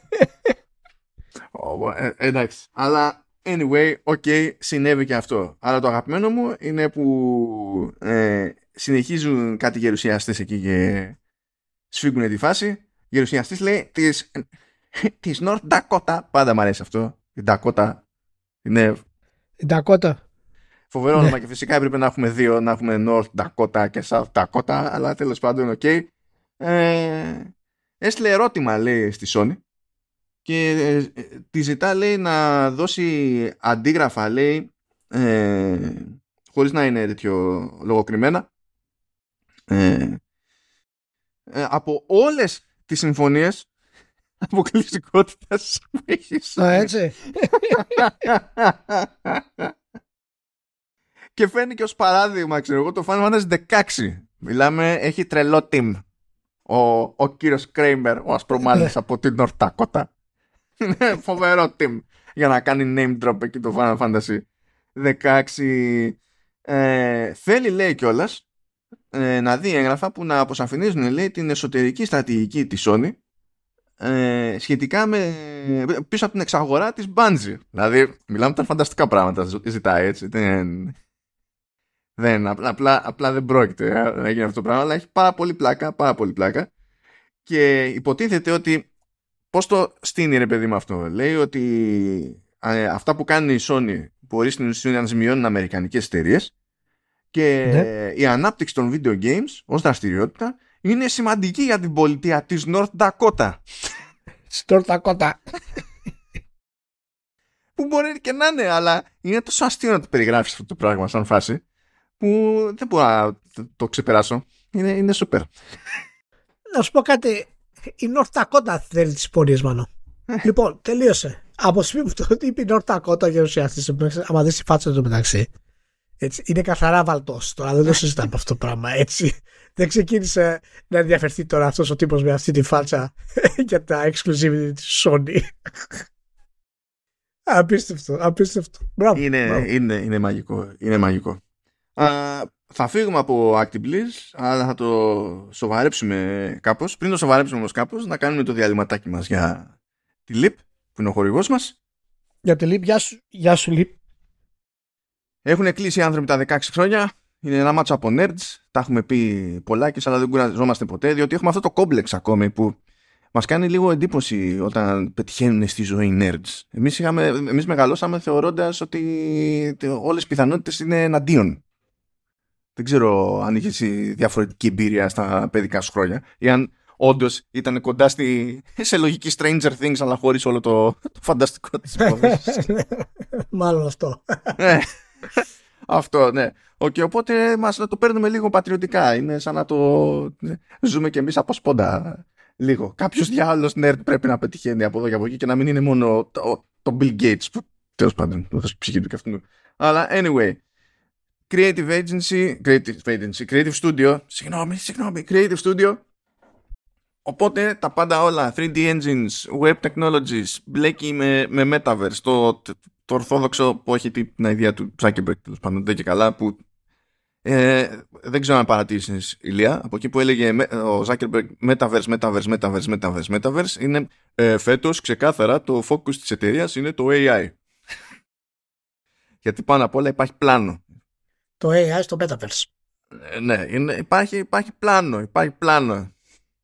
Ε, τρέχει παράλληλα project ναι, ναι, είναι. Κάποιο, κάποιο θα πετύχει. Γιατί έτσι όπως θα μπει σε ένα μπακάλικο ρε παιδί μου, έστω ότι βρήκες μπακάλικο. Έτσι, ε, υπάρχει ένα ράφι με Metaverse, θα υπάρχει ένα ράφι με, με AI. Τα βάζεις και τα δύο στο, στο ύψος έτσι, της ματιάς και έχουν ανάλογη προτεραιότητα. Έτσι πηγαίνει και ο, και ο Zuckerberg. Τι να, τι να γίνει. Ευτυχώς δεν πηγαίνει έτσι. η, η Leap, ευτυχώς για όλους. Οπότε, τέλος πάντων, επειδή έχουν όλο αυτό το σετάκι από τα εργαλεία στη, σε, σε αλυσίδα, προσπαθούν και ο στόχος αυτός είναι πάντα να ε, πιάσουν τέλος πάντων τη δημιουργική σκοπιά στην όλη υπόθεση και γι' αυτό μπορούν να βάζουν στοιχεία κατά μία έννοια τέλος πάντων ή τουλάχιστον σύμφωνα με την αντίληψη άλλων outfits ετερόκλητα και θα πούνε ότι ναι, μπορούμε να κάνουμε κάτι σε physical ε, space με interactivity. Μπορούμε να κάνουμε κάτι να είναι software only. Μπορούμε να κάνουμε κάτι που να είναι τελείως καστομιά για εσωτερική χρήση κατανάλωση. Μπορούμε να κάνουμε κάτι που θα είναι consumer facing ε, οπότε είναι άλλο καπέλο και προφανώς είναι άλλες οι προτεραιότητες εκεί πέρα. Μπορεί να μην έχετε ε, ακόμα εικόνα για το τι σας βολεύει να κάνετε θα βοηθήσουμε εμείς να βρούμε το κατάλληλο. Όσο θα περιμένετε να καταλήξουμε εμείς την ιδέα που δεν σας ήρθε μπορείτε να χαζέψετε τη συλλογή μας από φιγούρες Warhammer. Μπορείτε να κάνετε, δεν υπάρχει πρόβλημα. Δηλαδή κέφι να υπάρχει, καλή διάθεση και όλο το υπόλοιπο είναι, είναι, είναι κομπλέ. Είναι κομπλέ. Γι' αυτό είμαστε εδώ. Γι' αυτό τα πηγαίνουμε καλά με τη, με τη LIP και τους έχουμε εδώ να μας στηρίζουν τόσο καιρό. Στάθερα τους ευχαριστούμε για άλλη μια φορά. Και καλή ανάσταση να πούμε και στους ίδιους βασικά. Και μπορούμε να συνεχίσουμε να παίρνουμε φορά. Τάξαμε σοβαρά, πάμε στα σοβαρά. Φεύγει άλλος ένας από την Microsoft, ο Frank O'Connor ή Frankie O'Connor, ανάλογα με το πώς το προτιμά ο, ο καθένας. Ε, την έκανε από 343 Industries και, και Microsoft. Στην ουσία Frank O'Connor ήταν μεταγραφή από τότε που ανεξαρτητοποιήθηκε ξανά η Bungie ήταν από εκείνους που μείνανε στη Microsoft πριν από τόσα χρόνια. Και γενικά έχει γράψει πάρα πολλά χρόνια στο, στο franchise και, στη, και στην εταιρεία. Ε, στην περίπτωση του δεν νομίζω ακριβώς ότι είναι έτσι πολύ σίγουρο το ε, αν την έκανε επειδή γενικά την κάνει από το χώρο ή αν την κάνει τέλος πάντων επειδή θέλει να ξεκινήσει κάτι άλλο αλλιώς. Θα το δούμε. Εκεί που έχουμε update που φαινόταν βέβαια και από τη δήλωση που είχε κάνει ότι κάτι έχει κατά νου λέγαμε την περασμένη εβδομάδα ότι έφυγε ο Τζόσεφ Στάτεν που είναι και αυτός βετεράνος του, της, της Bungie έφυγε ο Joseph Snowden από τη Microsoft και πήγε με τη μία Netflix για να αναλάβει λέει AAA παραγωγή. Να τα τα πρώτα της Netflix. Να τα το πρώτο της Netflix. Λοιπόν, κανόνες της εμπορία σου θα, θα δεις ότι θα βγάλει παιχνιδάρα Netflix. Αρχή κάνε τα όργανα. Αρχή κάνε τα όργανα. Εντάξει, ο Στάτεν φυσικά δεν είναι κανένα τυχαίο. Ε, και μάλιστα, πρόσεξε, είναι το, το πήραν ως creative director. Δεν το πήραν απλά ως director ή παραγωγό. Έτσι είναι creative director που σημαίνει θα έχει όλη την, ε, την ευθύνη για το δημιουργικό κομμάτι. Ε, και ήταν φυσικά ήταν, ήταν creative και στο, για το Halo Infinite στη 343. Α, είχε έρθει ψηλά αργά όμως, ε, γιατί τον φέρανε να, ναι, να, σώσει την κατάσταση. Να σώσει την κατάσταση και είναι φυσικά ένας από τους ε, θρελικούς ε, δημιουργούς ας πούμε του, του Halo όταν ε, η Microsoft είχε αγοράσει την Bungie το, το 2000 οπότε ε, είχε, έχει δουλέψει και σαν ε, συγγραφέας αλλά και σαν ε, cinematic director λέμε, στα, στα video games που έκανε τα cutscenes να είναι κινηματογραφικά. Ε, και έχει κάνει γράψιμο και για το Halo 3 και για το Halo Reach. Όλα δηλαδή τα Halo τα οποία θεωρούνται από τα καλύτερα ε, όσον αφορά τουλάχιστον στους χαρακτήρες και στο γράψιμο. Οπότε έχω μεγάλες ελπίδες γι' αυτό και κυρίως οι ελπίδες μου είναι μεγάλες γιατί η Netflix φαίνεται ότι κάνει σταθερά βήματα σε αυτό το πράγμα. Σιγά σιγά πηγαίνει, δεν χτυπάει ονόματα τα οποία είναι αδιανόητα και ομάδες οι οποίες είναι αδιανόητες και θα κάνουμε αυτό και θα κάνουμε εκείνο και ο Στάτο νομίζω ότι μπορεί να το κάνει. Τώρα υπάρχει από την άλλη μεριά πρέπει να δούμε τι, τι έχει μέσα ας πούμε στο, στο τάγκ ο Στάτο για να βγάλει αυτά τα πράγματα και τι σκοπό έχει να κάνει σε αυτό το πράγμα. Αν, αν, αν, έχει παραμείνει δηλαδή. Να δούμε βέβαια και πόσο θα, θα πλωθεί το Netflix γιατί δεν μπορεί να μείνει στα, στα mobile. Ε, ούτε είμαι σίγουρος ότι μπορεί να πει ότι αρχίζω το game streaming τύπου Stadia ας πούμε και Luna και τέτοια και θα έχω, έχω τον Staten ή κάποιον σαν τον Staten να μου βγάλει ένα παιχνίδι κράχτη και να είμαστε πάλι στη φάση δουλεύει μόνο με stream το, το ρημάδι. Είναι λίγο awkward αυτό. Θα δούμε, θα δούμε. Είναι, είναι, είναι κίνηση όμως αυτή. Είναι κίνηση. Δηλαδή στη χειρότερη αυτό που έχω να πω στο Staten είναι πάτωστα και φύγε. Τι έχεις να χάσεις. Σίγουρα στάξανε τώρα για να κουμπώσουν το Staten. Έτσι, γιατί ναι. δεν θα φεύγει άλλος ο Staten. Δεν είναι ότι είναι καμία τεράστια αντίβα. Αλλά τέλος πάντων θα σου πει η Netflix ότι σε χρειαζόμαστε για κάτι που δεν έχουμε ξανακάνει προηγουμένως. Δεν είναι ότι και καλά πας στα σίγουρα να συνεχίζεις business as usual, το έχουμε το θέμα. Είναι έχεις να κάνεις και στισίματα και ιστορίες. Τέλος πάντων, θα, θα δούμε. Ε, τώρα, ε, στα, για να κλείσουμε τα τέλος πάντων αυτά τα μικρά σοβαρά είναι ότι ε, στο τελευταίο κύμα εκεί πέρα τη, των απολύσεων σε ΜΕΤΑ ήρθε η ώρα να φάνε πίκρα και στη Ready Dawn και στην Downpour Interactive. Ναι.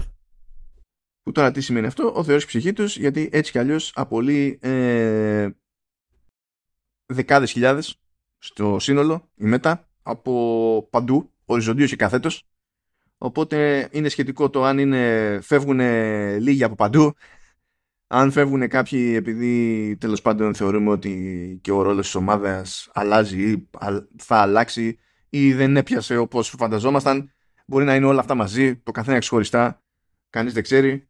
Αλλά ναι, δεδομένου ότι ούτως ή άλλως όλο αυτό το κομμάτι του gaming για τη, για τη Meta πηγαίνει και κουμπώνει πάνω στα 2VR και το κομμάτι εκείνο, το, το ένα πράγμα που ξέρει να κάνει πάρα πολύ καλά είναι να χάνει δισεκατομμύρια δολάρια κάθε χρόνο.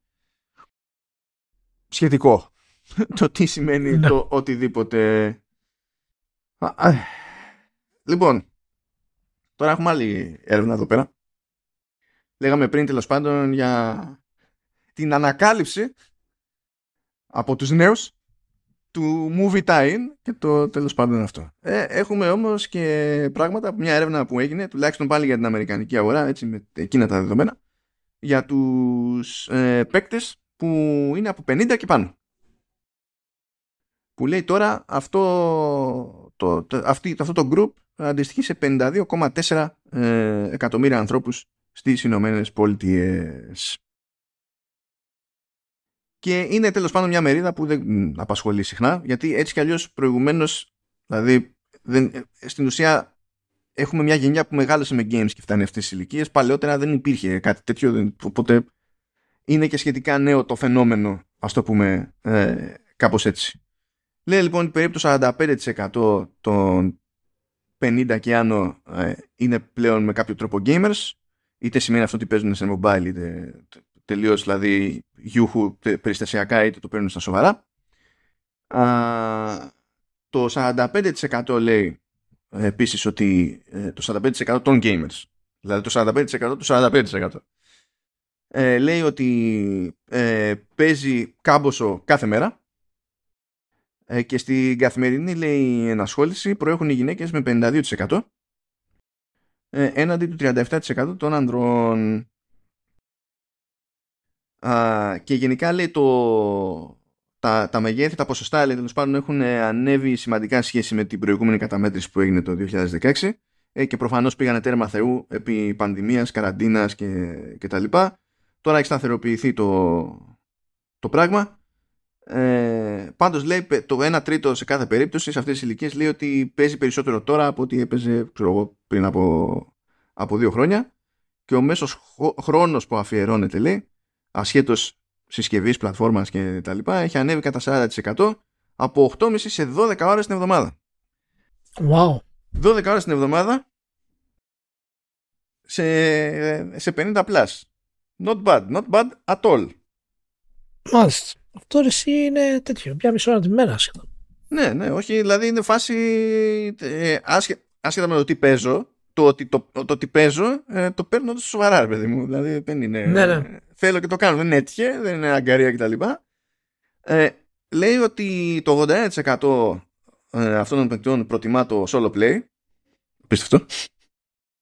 Γιατί δεν παίζετε ανταγωνιστικό Call of Duty, γιατί δεν μπαίνετε σε ranked, δεν κατάλαβα. Γιατί, γιατί είμαι 50 χρόνια γι' αυτό. Πέρασε ο καιρός, τελειώσαμε. Στα τέλη. Παρ' όλα αυτά δεν έχουν πρόβλημα να είναι online συνδεδεμένοι και να επικοινωνούν και τα λοιπά. Απλά προτιμούν σαν στυλ παιχνιδιού, ξέρω εγώ, και να είναι κάτι πιο, πιο solo.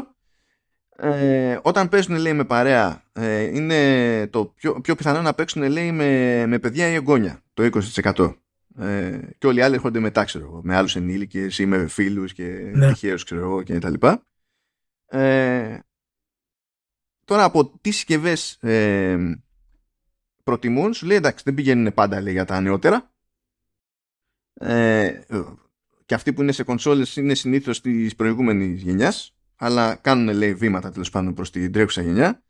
Υπάρχει και ένα ποσοστό λέει που ακόμη παίζει το Wii. Αυτό πλέον θέλει σε τεχνικό επίπεδο, δηλαδή το, απλά το concept το συνδέω σε τηλεόραση και γίνονται stuff. Είναι λίγο δύσκολο αυτό, αλλά εντάξει. Φυσικά το mobile δίνει και παίρνει, είναι πάνω από το 50% της δραστηριότητας. Ε, για κάποιο λόγο εμφανίζονται στην κατηγορία στο κομμάτι του gaming ως πλατφόρμες τα smart speakers και smart TVs καλά smart TV αυτό μπορεί να υπονοεί και streaming από εκεί. Smart speaker δηλαδή too much effort. Ξέρω ότι έχει Skyrim ότι υπάρχει έκδοση του Skyrim. Το ξέρω το ξέρω αλλά too much effort εντάξει. OK. Okay. uh, το, το άλλο το το χαριτωμένο είναι ότι το, 10, ε, λέει το 2019 το 13% των παικτών τέτοιας ηλικίας ε, χρησιμοποιούσε κονσόλες ενώ τώρα είναι το 28%. Μάλιστα. Τέσσερα χρόνια και η κονσόλα σε αυτές τις ηλικίες πήγε από 13% στο 28%. Υπερδιπλασιάστηκε. Μπράβο ρε κονσόλες. Wow. Αλλά τέλος πάντων έτσι χρησιμοποιούν τα πάντα γιατί σου λέει το 53% είναι σε κόμπο. Δηλαδή υπολογιστή, τάμπλετ και λάπτοπ, ξέρω εγώ. Έτσι είναι. Ναι. Υπάρχουν, υπάρχουν τα, τα πάντα όλα. Τώρα θα μου πείτε τι παίζουν, έτσι. Ε, η πλειοψηφία παιδιά είναι καζουαλιά. Είναι puzzlers, ε, παιχνίδια καρτών, ε, word games, brain games. Καλά, brain games είναι 37%. Αλλά μέχρι τα word games είμαστε στην πλειοψηφία από την άποψη ότι είναι τρίτη κατηγορία, ξέρω εγώ, και αυτό σημαίνει 58% του συνόλου.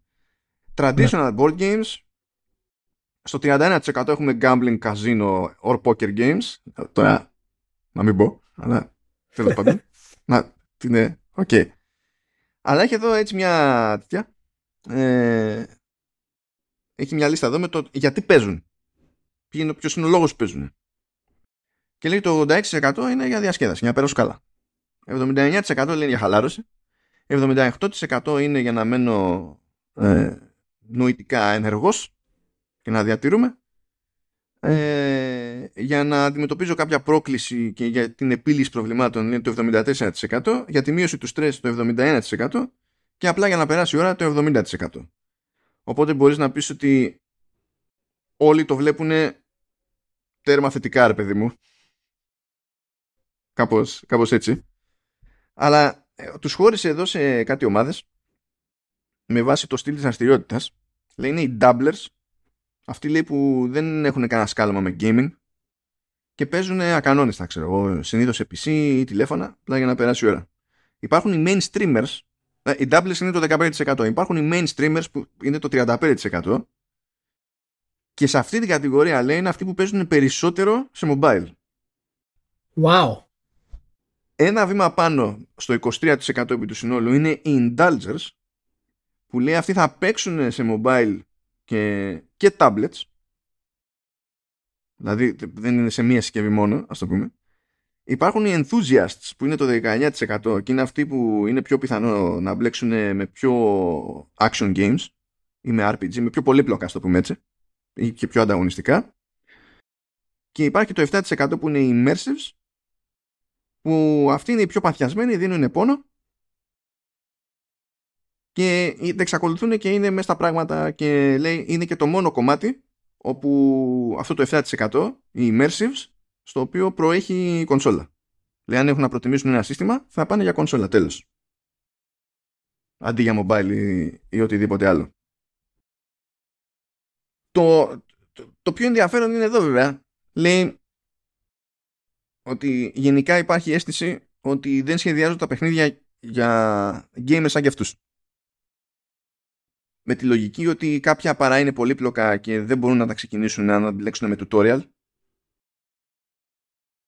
Που αυτό έχει ένα ενδιαφέρον από την άποψη ότι δεν σου λέει δεν κάνει τίποτα το παιχνίδι για να μου εξηγήσει. Έχει tutorial.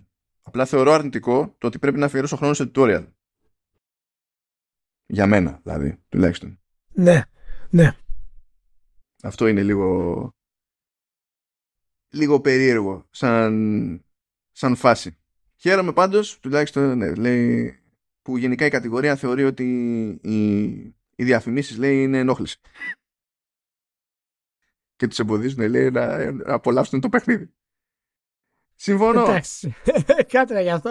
Συμφωνώ και ας μην είμαι ακόμα σε αυτό το, το ηλικιακό group. Ε, Τέλος πάντων, ναι. Πιο συγκεκριμένα όμως και αυτό που είπα για το πώς σχεδιάζονται. Ε, 69% θεωρεί ότι δεν είναι σχεδιασμένα τα παιχνίδια για αυτούς. Γενικά. 66% ε, θεωρεί ότι ε, τα παιχνίδια δεν είναι σχεδιασμένα για, πιο συγκεκριμένα για παίκτες άνω των 50. Είπαμε για τη φάση εκεί με τα tutorial κτλ. Ε, σημειώνεται επίσης από το 69% ότι δεν βλέπουν χαρακτήρες σαν και αυτούς στα, στα παιχνίδια και ότι το 64% λέει ε, θεωρεί ότι αντιμετωπίζεται ε, ότι οι μεγαλύτερες ηλικία παίκτες ε, είναι σαν afterthought για τη βιομηχανία. Το οποίο εντάξει δεν θέλει για πολύ φαντασία. Είναι afterthought για τη βιομηχανία για τον απλούστο του λόγο που ε, αυτά τα ηλικιακά groups είναι afterthought σε πάρα πολλές βιομηχανίες διότι εστιάζουν στα groups που έχουν περισσότερο χρήμα για πέταμα. Αυτό ισχύει πολλοί και καθέτητο, δεν το γλιτώνει κανένας. Μα το. Ναι, μα το έχω ξανασυζητήσει αυτό ούτως ή άλλως μεγαλώνοντας σε ηλικία, ότι είμαστε εκτός ε, κλίματος, είμαστε εκτός εποχής. Και. Δεν είμαστε, υπάρχει, συγγνώμη, υπάρχουν οι immersive στο 7%. Δεν κατάλαβα, εκεί είμαστε εμείς. Ναι, εντάξει. Όσο και αν βλέπω ανθρώπους της ηλικίας που γενικότερα να κάνουν σχόλια στο facebook και να βάζουν κάτι memes και να προσπαθούν να το παίξουν cool και τα λοιπά και πραγματικά πονάει η ψυχή μου ας πούμε με το πόσο πραγματικά ανεκδιήγητα χαζό φαίνεται αυτό το πράγμα. Και ε, πρέπει να, να συνειδητοποιήσεις πόσο χρονών είσαι. Δεν είσαι cool και δεν είσαι το target group των μεγαλύτερων βιομηχανιών στον κόσμο αυτή τη στιγμή Εμένα τα memes δεν θα μου τα κόψει κανένας. Εσύ μπορεί να έχεις γεράσει πριν την ώρα σου, ε, δεν θα μου κόψεις τα, τα, εμένα τα memes. Ξέρω. Εντάξει, ε, ε, εσύ δεν πιάνεις ακόμα για, για γεροντίαση κοντά. Είσαι οριακά. Οριακά. Έτσι, με το, με το που περάσεις τα 40, εκεί θα μπεις και εσύ στο κομπί. Έρχεται, είναι πολύ κοντά γι' αυτό. Για, Αλλά θέλω να πω ότι είναι πολύ φυσιολογικό αυτό το πράγμα και γι' αυτό αν δεις πολλοί gamers κάνουν gravitate, ας πούμε, πηγαίνουν περισσότερο σε, σε εμπειρίες που παλιά δεν θα ασχολιόντουσαν πάρα πολύ. Και αυτό το βλέπω και από τον εαυτό μου. Ε, εγώ, παραδείγματος χάρη, για να κάτσω να παίξω αυτή τη στιγμή ένα video game, πρέπει αυτό το video game να είναι πολύ υψηλού επίπεδου και να έχει να προσφέρει πάρα πολλές ώρες. Δεν είμαι του στυλ να μπω να χάσω μία ώρα από τη ζωή μου κάνοντας κάτι απλά για να έχω ε, να πάρω ένα dopamine rush, ας πούμε, και να ξεμπερδέψω. Ε, φυσικά δεν είναι όλοι gamers σαν εμένα, γιατί εγώ είμαι hardcore gamer, ας πούμε, έχω υπάρξει. Αλλά πλέον δεν είμαι hardcore gamer με την παλιά έννοια που έπαιζα τα πάντα. Όλη την ώρα. Κάθε μέρα. Ε, οπότε ε, νομίζω ότι και η βιομηχανία έτσι, έτσι είναι τώρα. Και αυτό τα απευθεία βλέπουμε σήμερα μάλλον δεν είναι για μας. Πώς το κάνουμε το δηλαδή; Δεν, δεν είναι συνδυασμένα για μας. Τελείως. Και ευτυχώς που έχουμε ακόμα κάποια single player που μας κρατάνε ε, ψηλά το επίπεδο, ρε παιδί μου, αλλά και εκεί είμαστε περίεργοι. Και εκεί έχουμε πολύ ψηλές απαιτήσεις. Πολύ ψηλέ απαιτήσεις. Κοίτα, αυτό, αυτό ισχύει πάντα καθώς. Δηλαδή, ε, ναι, ναι, ναι, ναι, σίγουρα. Και τώρα ισχύει και σε μικρότερες ηλικίες. Στην ουσία έρχεται με την τριβή, με, με, με την υπερβολική τριβή με κάτι. Ε, δηλαδή, πώς να σου πω. Ε, έχω φίλο, ρε παιδί μου, που μέχρι πριν από 3-4 χρόνια, που είναι μικρότερος με έτσι, το δεν ξέρω εγώ 10 χρόνια κάτι τέτοιο, αλλά πριν, μέχρι πριν από 3-4 χρόνια, που ήταν ακόμα μικρότερος και εκείνος, ναι.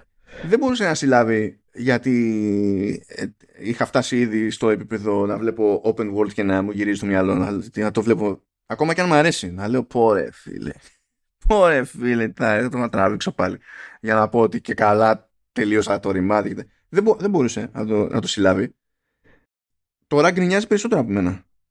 Γιατί έφαγε και εκείνος με το κουτάλι open και τώρα δεν έχει άλλο. Τρελαίνεται κάθε φορά.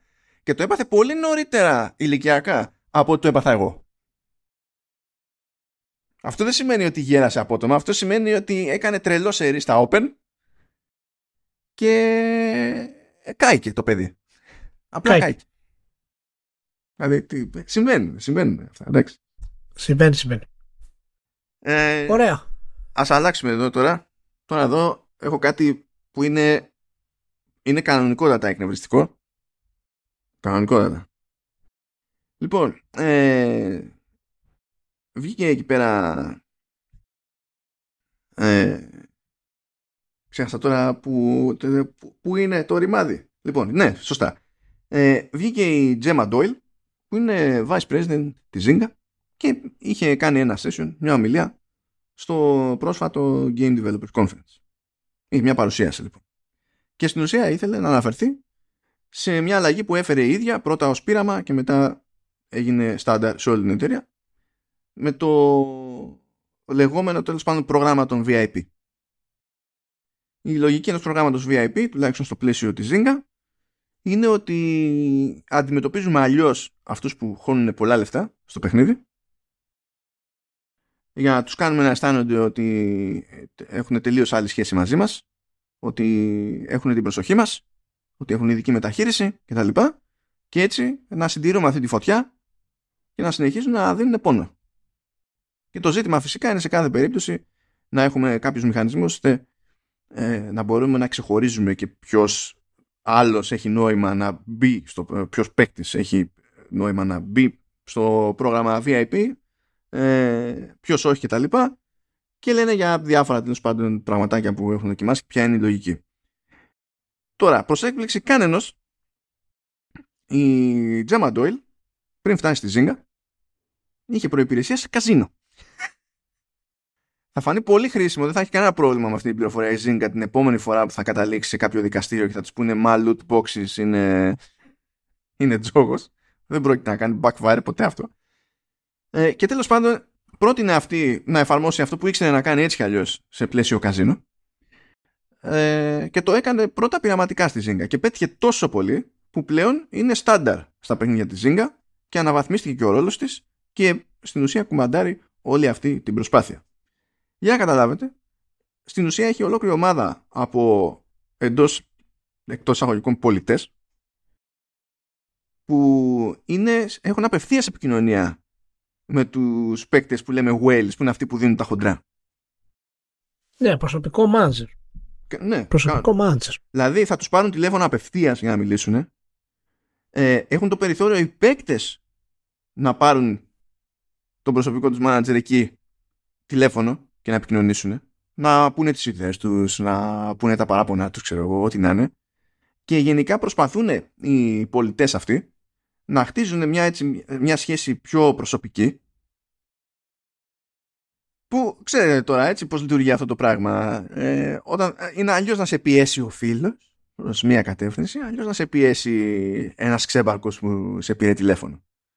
Και το χρησιμοποιούν αυτό διότι καμιά φορά σου λέει, όταν θέλουμε να τους σπρώξουμε, ξέρω εγώ, αντί να στείλουμε, να κάνουμε ένα email campaign σε αυτό το group και να στείλουμε, ξέρω εγώ, το τι θα τους προσφέρουμε ή τι τους προσφέρουμε ήδη στο παιχνίδι που άλλοι δεν. Πηγαίνουμε και βάζουμε πράγματα, λέει, στο campaign που έχουν να, κάνουν, αναφέρονται στην προσωπική τους σχέση που έχει αναπτυχθεί με, το, με τον πολιτή. Ώστε να πηγαίνουν και να πατάνε τα κουμπιά εκεί κατευθείαν. Ε, και ε, αυτά είναι τα πιο light που είπε με μια φυσικότητα που τα διαβάζεις εσύ και σου γυρίζει λίγο το, το, το, το, το μάτι. Γιατί κάπου εμβαθύνει σε κάποια φάση. Δηλαδή δεν, λες, δεν μπορεί να είναι quote το ε, pockets of potential liquidity. Δεν μπορεί να είναι quote αυτό το. Δεν μπορεί να το λες. Ξέρω ότι είστε, είσαι μπροστά σε developers και το λες. Έτσι. Και καλά εμείς και εμείς. Ή θα κοιτάξουν, λέει, θα πάρουν χαμπάρι πότε κάποιος είναι, λέει, VIP, αλλά ξαφνικά ξοδεύει μεν, αλλά όχι με το ρυθμό που ξοδεύει πριν. Θα επικοινωνήσουμε, λέει, μαζί του για να δούμε τι έχει πάει στραβά. Τι έχει πάει στραβά και δεν ξοδεύεις κερατιάτικα. Και αυτό τώρα με δεδομένο ότι σε αυτό το group τέλος πάντων αυτοί μπορεί να κάνουν δώρα, έχουν δωρήσει αυτοκίνητα, ξέρω εγώ, έτσι. Ε, έχουν του, ε, τα, τα salespersons λέει να κάνουν τουλάχιστον ε, κατά μέσο όρο μάλλον 110 κλήσεις την ημέρα στο, στο και ακόμα και έτσι αυτό το group με τις έξτρα παροχές στους VIP έχει 90%, 89% περιθώριο κέρδους. Και είναι τόσο πιο επιτυχημένο αυτό το, αυτή η προσέγγιση που λέει η Doyle ότι σε πάρα πολλές περιπτώσεις συμφέρει να πούμε ότι βάζουμε στην ομάδα περισσότερους ε, πολιτές από το να πούμε ότι βάζουμε περισσότερους engineers στο παιχνίδι για να αλλάξουμε κάτι στο παιχνίδι να, ξέρω εγώ, να το βελτιώσουμε ή να κάνουμε ένα πείραμα στο πίδιο του gameplay. Τι συμφέρει; Ε, εντάξει, να σου πω κάτι. Είναι μια πολύ επικίνδυνη στιγμή αυτή που, που είμαστε, δεδομένου ότι το πρόγραμμα αυτό έχει γνωρίσει τεράστια επιτυχία. Και μάλιστα η Toil αναφέρει ότι τα ίδια αποτελέσματα είχαν και με focus testing που κάνανε σε διαφορετικές κατηγορίες video game. Across the board of genres.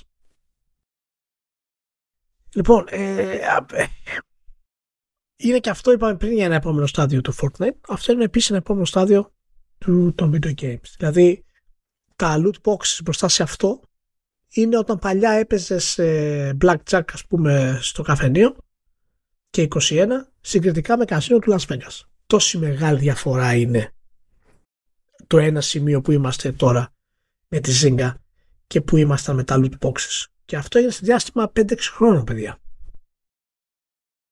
Το σύστημα αυτό της Zynga είναι φανερά φυσικά σύστημα καζίνου.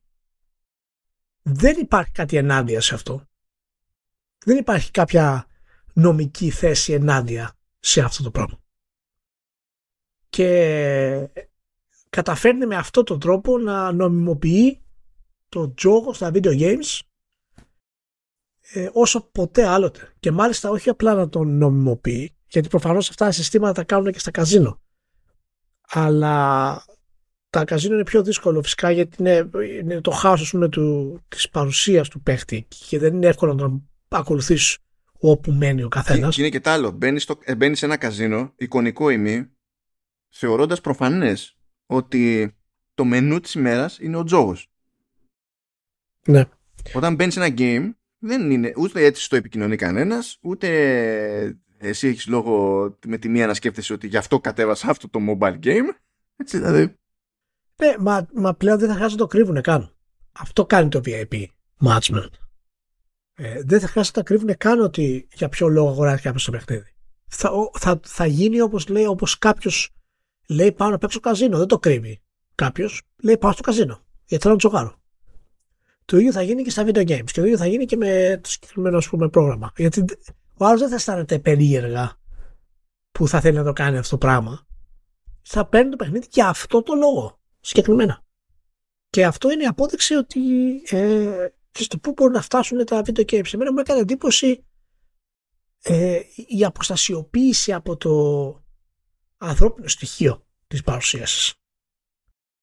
Και ήταν απίστευτα κάθετη παρουσίαση της Doyle και δείχνει ότι πραγματικά αντιμετωπίζει ε, τους παίχτες αλλά και όλους τους ανθρώπους που μπορεί να έχουν και ευαισθησίες σε θέματα τζόγου ε, ως απλά ε, καταναλωτικά προϊόντα. Θέλει να τα ξεζουμίσει στην ουσία και ήθελε να τα, να τα πετάξει. Ήταν πολύ φοβερό που έλεγε μάλιστα ότι αυτό που είπες και εσύ, ότι ε, ο Μάρτιν τους παίρνει τηλέφωνο για να τους ξαναβάλει back on track. Back on track. Που το, το back on track, να σε ξαναφέρει, να σε επαναφέρει στον ίσιο δρόμο, είναι το και με λεφτά στο τζογάροντας. Έτσι, έτσι νομιμοποιείται το τζόγο στα video games. Και αυτό ανοίγει θέματα άλλα νομοθετικά προβλήματα, τα οποία μέχρι να τα λύσουμε θα χαθεί κοσμάκης. Γιατί θα λύσουμε αυτά τα προβλήματα, γιατί παραδείγματος χάρη η βιομηχανία θα πρέπει να προστατεύσει αυτούς που είναι ευάλωτους σε τέτοια θέματα. Ε, θα πρέπει να κάνει monitor τις τηλεφωνικές συνομιλίες. Θα πρέπει να δει, να, να, ε, να, να καταλάβει από πού προέρχονται αυτά τα scripts, τι σκοπό έχουν αυτά τα scripts και να ενημερώνει τους, τον κόσμο κατάλληλα για αυτά τα πράγματα. Αυτό θα πάρει καιρό μάλλον. Ε, βέβαια θα πάρει καιρό, αφού είναι όλα αυτά τα φαινόμενα ουσιαστικά νέα. Και, και το VIP πρόγραμμα είναι πολύ εύκολο να το χρησιμοποιήσουν εταιρείες σαν την EA και το Ultimate Team. Πολύ εύκολο. Καλά, ε, εντάξει. Πολύ εύκολο. Πολύ εύκολο. Σκέψου μόνο, μόνο αυτό που λέω έτσι, σκέψου παραδείγματος χάρη, ιδιαίτερα στο Ultimate Team, αυτοί που είναι στο VIP πρόγραμμα να παίρνουν δωρεάν εισιτήρια για αγώνες ποδοσφαίρου. Τέλος, τέλος ζωής. Θα, θα, θα διπλασιάσουν τα χρήματα που χαλάνε σε ντετέ. Ναι, ναι. Τέλος ζωής απλά. απλά. Ε, Τρομερό. Να τα, αυτά να τα θυμόμαστε, διότι υποτίθεται ότι αυτού του τύπου οι χρήστες, αυτού του τύπου οι καταναλωτές ε, είναι υπεύθυνοι για ακόμα και το 70% του τζίρου στο mobile gaming. Το οποίο mobile gaming υποτίθεται ότι είναι υπεύθυνο για 50 και κάτι ψηλά της 100 του τζίρου στο, στο σύνολο του gaming για να συνειδητοποιήσετε το μέγεθος του φαινομένου και την ένταση του φαινομένου. Αυτό δεν σημαίνει ότι όλοι όσοι παίζουν mobile games ξεζουμίζονται, προφανέστατα. Είναι, είναι μειοψηφία πάντα. Αλλά αυτή η μειοψηφία δίνει πολλά λεφτά και όταν βλέπεις τέτοιου είδους παρουσιάσεις και εξηγήσεις, ε, συνειδητοποιείς ότι έχεις να κάνεις με εταιρείες που όντως συνειδητά ξεκινάνε με business plan το ξεζούμισμα. Δηλαδή είναι ναι, μα, μα είναι τζόγο. Είναι τζόγο. Έτσι πρέπει να κάνουν. Έτσι πρέπει να κάνουν. Το θέμα είναι ότι δεν έχουμε καμία δικλίδα ασφαλείας για αυτό το πράγμα. Καμία δικλίδα ασφαλείας. Τέλα, το, το διάβαζα και ζοριζόμουν. Είναι τρομακτικό, αλλά, αλλά με αυτούς τους ανθρώπους αντιμετωπίζεις. Ε, έχεις αντιμέτωπου αυτή τη στιγμή. Όταν η business φτάνεις σε αυτό το επίπεδο, έχεις αντιμέτωπο με μαφιόζους, μάλλον. Τελείως. Έτσι, έτσι είναι η κατάσταση. Πάνω δηλαδή στην κορυφή, έτσι πάει αυτό το πράγμα. Και τώρα σκέψου με όλα τα σημερινά συστήματα, ψυχολογικά τρικ, ε, scripts που έχουν για να μπορέσουν να παρασύρουν τους παίχτες. Είναι, είναι μουσικό τρίχα, δηλαδή είναι τρομακτικό και πραγματικά έχουμε, να έχουμε αντιδράσεις σύντομα γενικότερα από τη βιομηχανία, τουλάχιστον σε θέματα ενημέρωσης. Και να δούμε και ποιος άλλος θα το αναλάβει αυτό το πράγμα ή και, και τι μορφές αυτού θα δούμε αλλού, έτσι. Τα χαιρετίσματά μας στην Take 2 που αγόρασε τη Zynga και δεν θέλει ναι. πάρα πολύ, ξέρεις, να συνδεθούν οι κουκίδες με να γράφει αυτό το online τέτοια. Μάλιστα. Α, πριν ρίξουμε τις χαιρετούρες θα σου πω ότι έπαθα κάτι αναπαντεχό. Ηλία. Ναι. Λοιπόν, μεγάλο Σάββατο εδώ για Ελλάδα.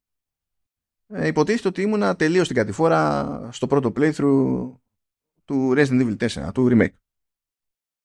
Και λέω, αφού είμαι τόσο κοντά στο τελείωμα, ας τραβήξω μια σούζα τέλος πάντων, λίγο παραπάνω.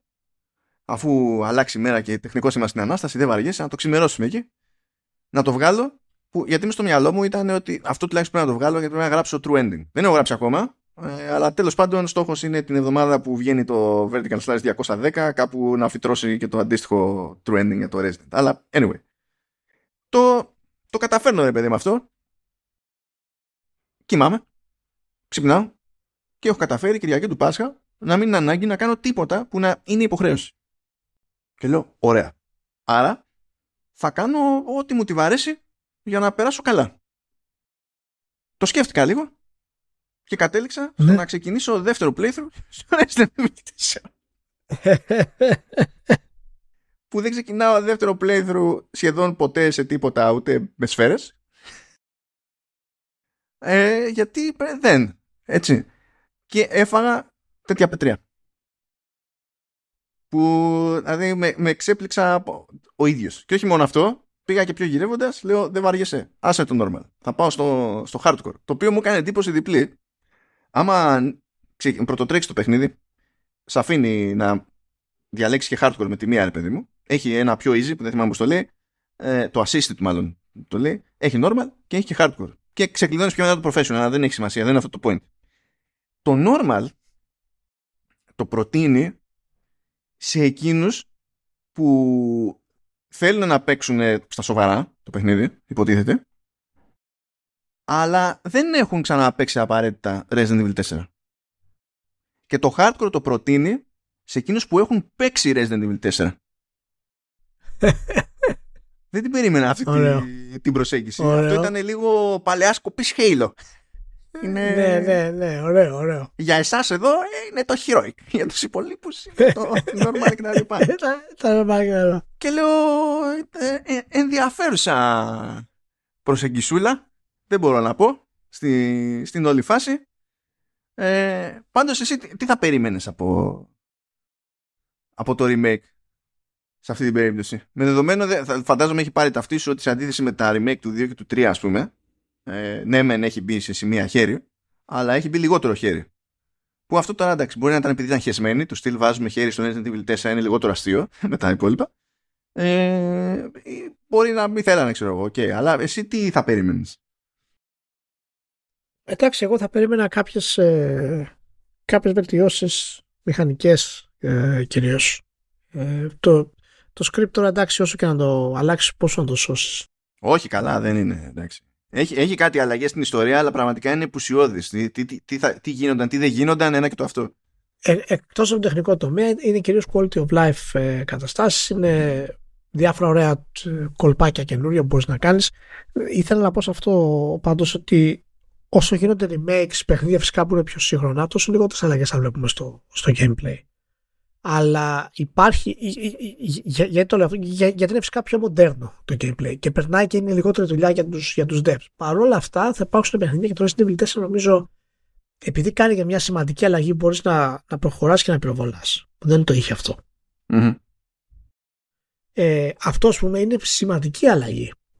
Αυτό ήθελε άλλο balance στους εχθρούς και ήμουν περίεργος για το ε, γιατί το τάζανε ναι, ότι έχουν κάνει ναι. balance και ήθελα να δω πώς, αν λειτουργεί, αν τους βγαίνει. Και κάνανε σόη δουλειά. Οπότε προς αυτό δεν είχα παράπονο.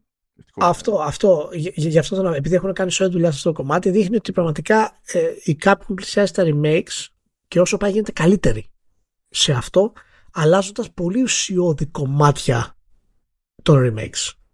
Που έχουν δηλαδή ε, ουσιαστική επιρροή στο πώς παίζεις ε, το παιχνίδι. Φυσικά δεν αλλάζει το gameplay γενικά, έτσι. Ε, αλλά ε, αυτές τις αλλαγές που κάνουν σιγά σιγά τις ξεκίνησαν και από τα πρώτα remakes που κάνουν του Resident Evil. Έχει μια πολύ μεγάλη αλλαγή για μένα ε, που δεν φαίνεται δεν γιατί δεν είναι ένα στοιχείο, είναι, είναι, είναι δέσμη πραγμάτων. Για μένα σημαντικότερη και μεγαλύτερη ε, αλλαγή που έκανε στο remake είναι στην εσωτερική οικονομία του παιχνιδιού δεν περίμενα να είναι αυτό που θα μου ξεχωρίσει περισσότερο. Ναι. Ε, και τώρα εντάξει, δεν έχει νόημα να το κάνω τώρα 9 γιατί είναι διάφορα πραγματάκια. Αλλά είναι θετική η συνεισφορά της νέας οικονομίας με δεδομένο ότι ε, προηγουμένως υπήρχε το περιθώριο σε Resident remake σε remake άμα τα κάνεις τελείως μαντάρα στη διαχείριση προμηθειών, πρώτων υλών, πυρομαχικών κτλ να έχεις τουλάχιστον ένα τμήμα παιχνιδιού μπροστά σου το οποίο ε, θα μπορούσε να είναι μαρτύριο. Ή μερικές φορές μπορεί να ήσουν καταδικασμένος. Δηλαδή θυμάμαι στο Code Veronica άμα έχεις κάνει τελείως παρόλα λίγο πριν αλλάξει δισκάκι στο πρωτότυπο, στο Dreamcast ε, μπορεί να ε, κόλλαγες για πάντα εκεί και δεν είχες διέξοδο ας πούμε. δηλαδή έμενες. Βρήκανε μια μόντα εκεί με την εσωτερική οικονομία ώστε και να διατηρεί λίγο αυτή την ένταση της σωστής διαχείρισης αλλά και να, και να μην χαντακώνεσαι αυτονόητα έτσι και κάνεις κάποια χαζομάρα ρε παιδί μου και ήταν χαριτομενιά αυτό δηλαδή πιστεύω ότι έχει μπορεί να έχει χρησιμότητα και προχωρώντας το πράγμα γι' αυτό. Ναι. Καλά, θα τα κάνω πιο νιανιά εκεί πέρα. Απλά Ωραία. just Ναι, saying. ναι. Αυτά πιστεύω το βγάλαμε και αυτό το 210. Τελειώσαμε. 210 να είστε καλά όλοι. Φιλιά πολλά, να έχετε μια σούπερ εβδομάδα. Και θα είμαστε μαζί σας σύντομα την ε, επόμενη εβδομάδα, παιδιά.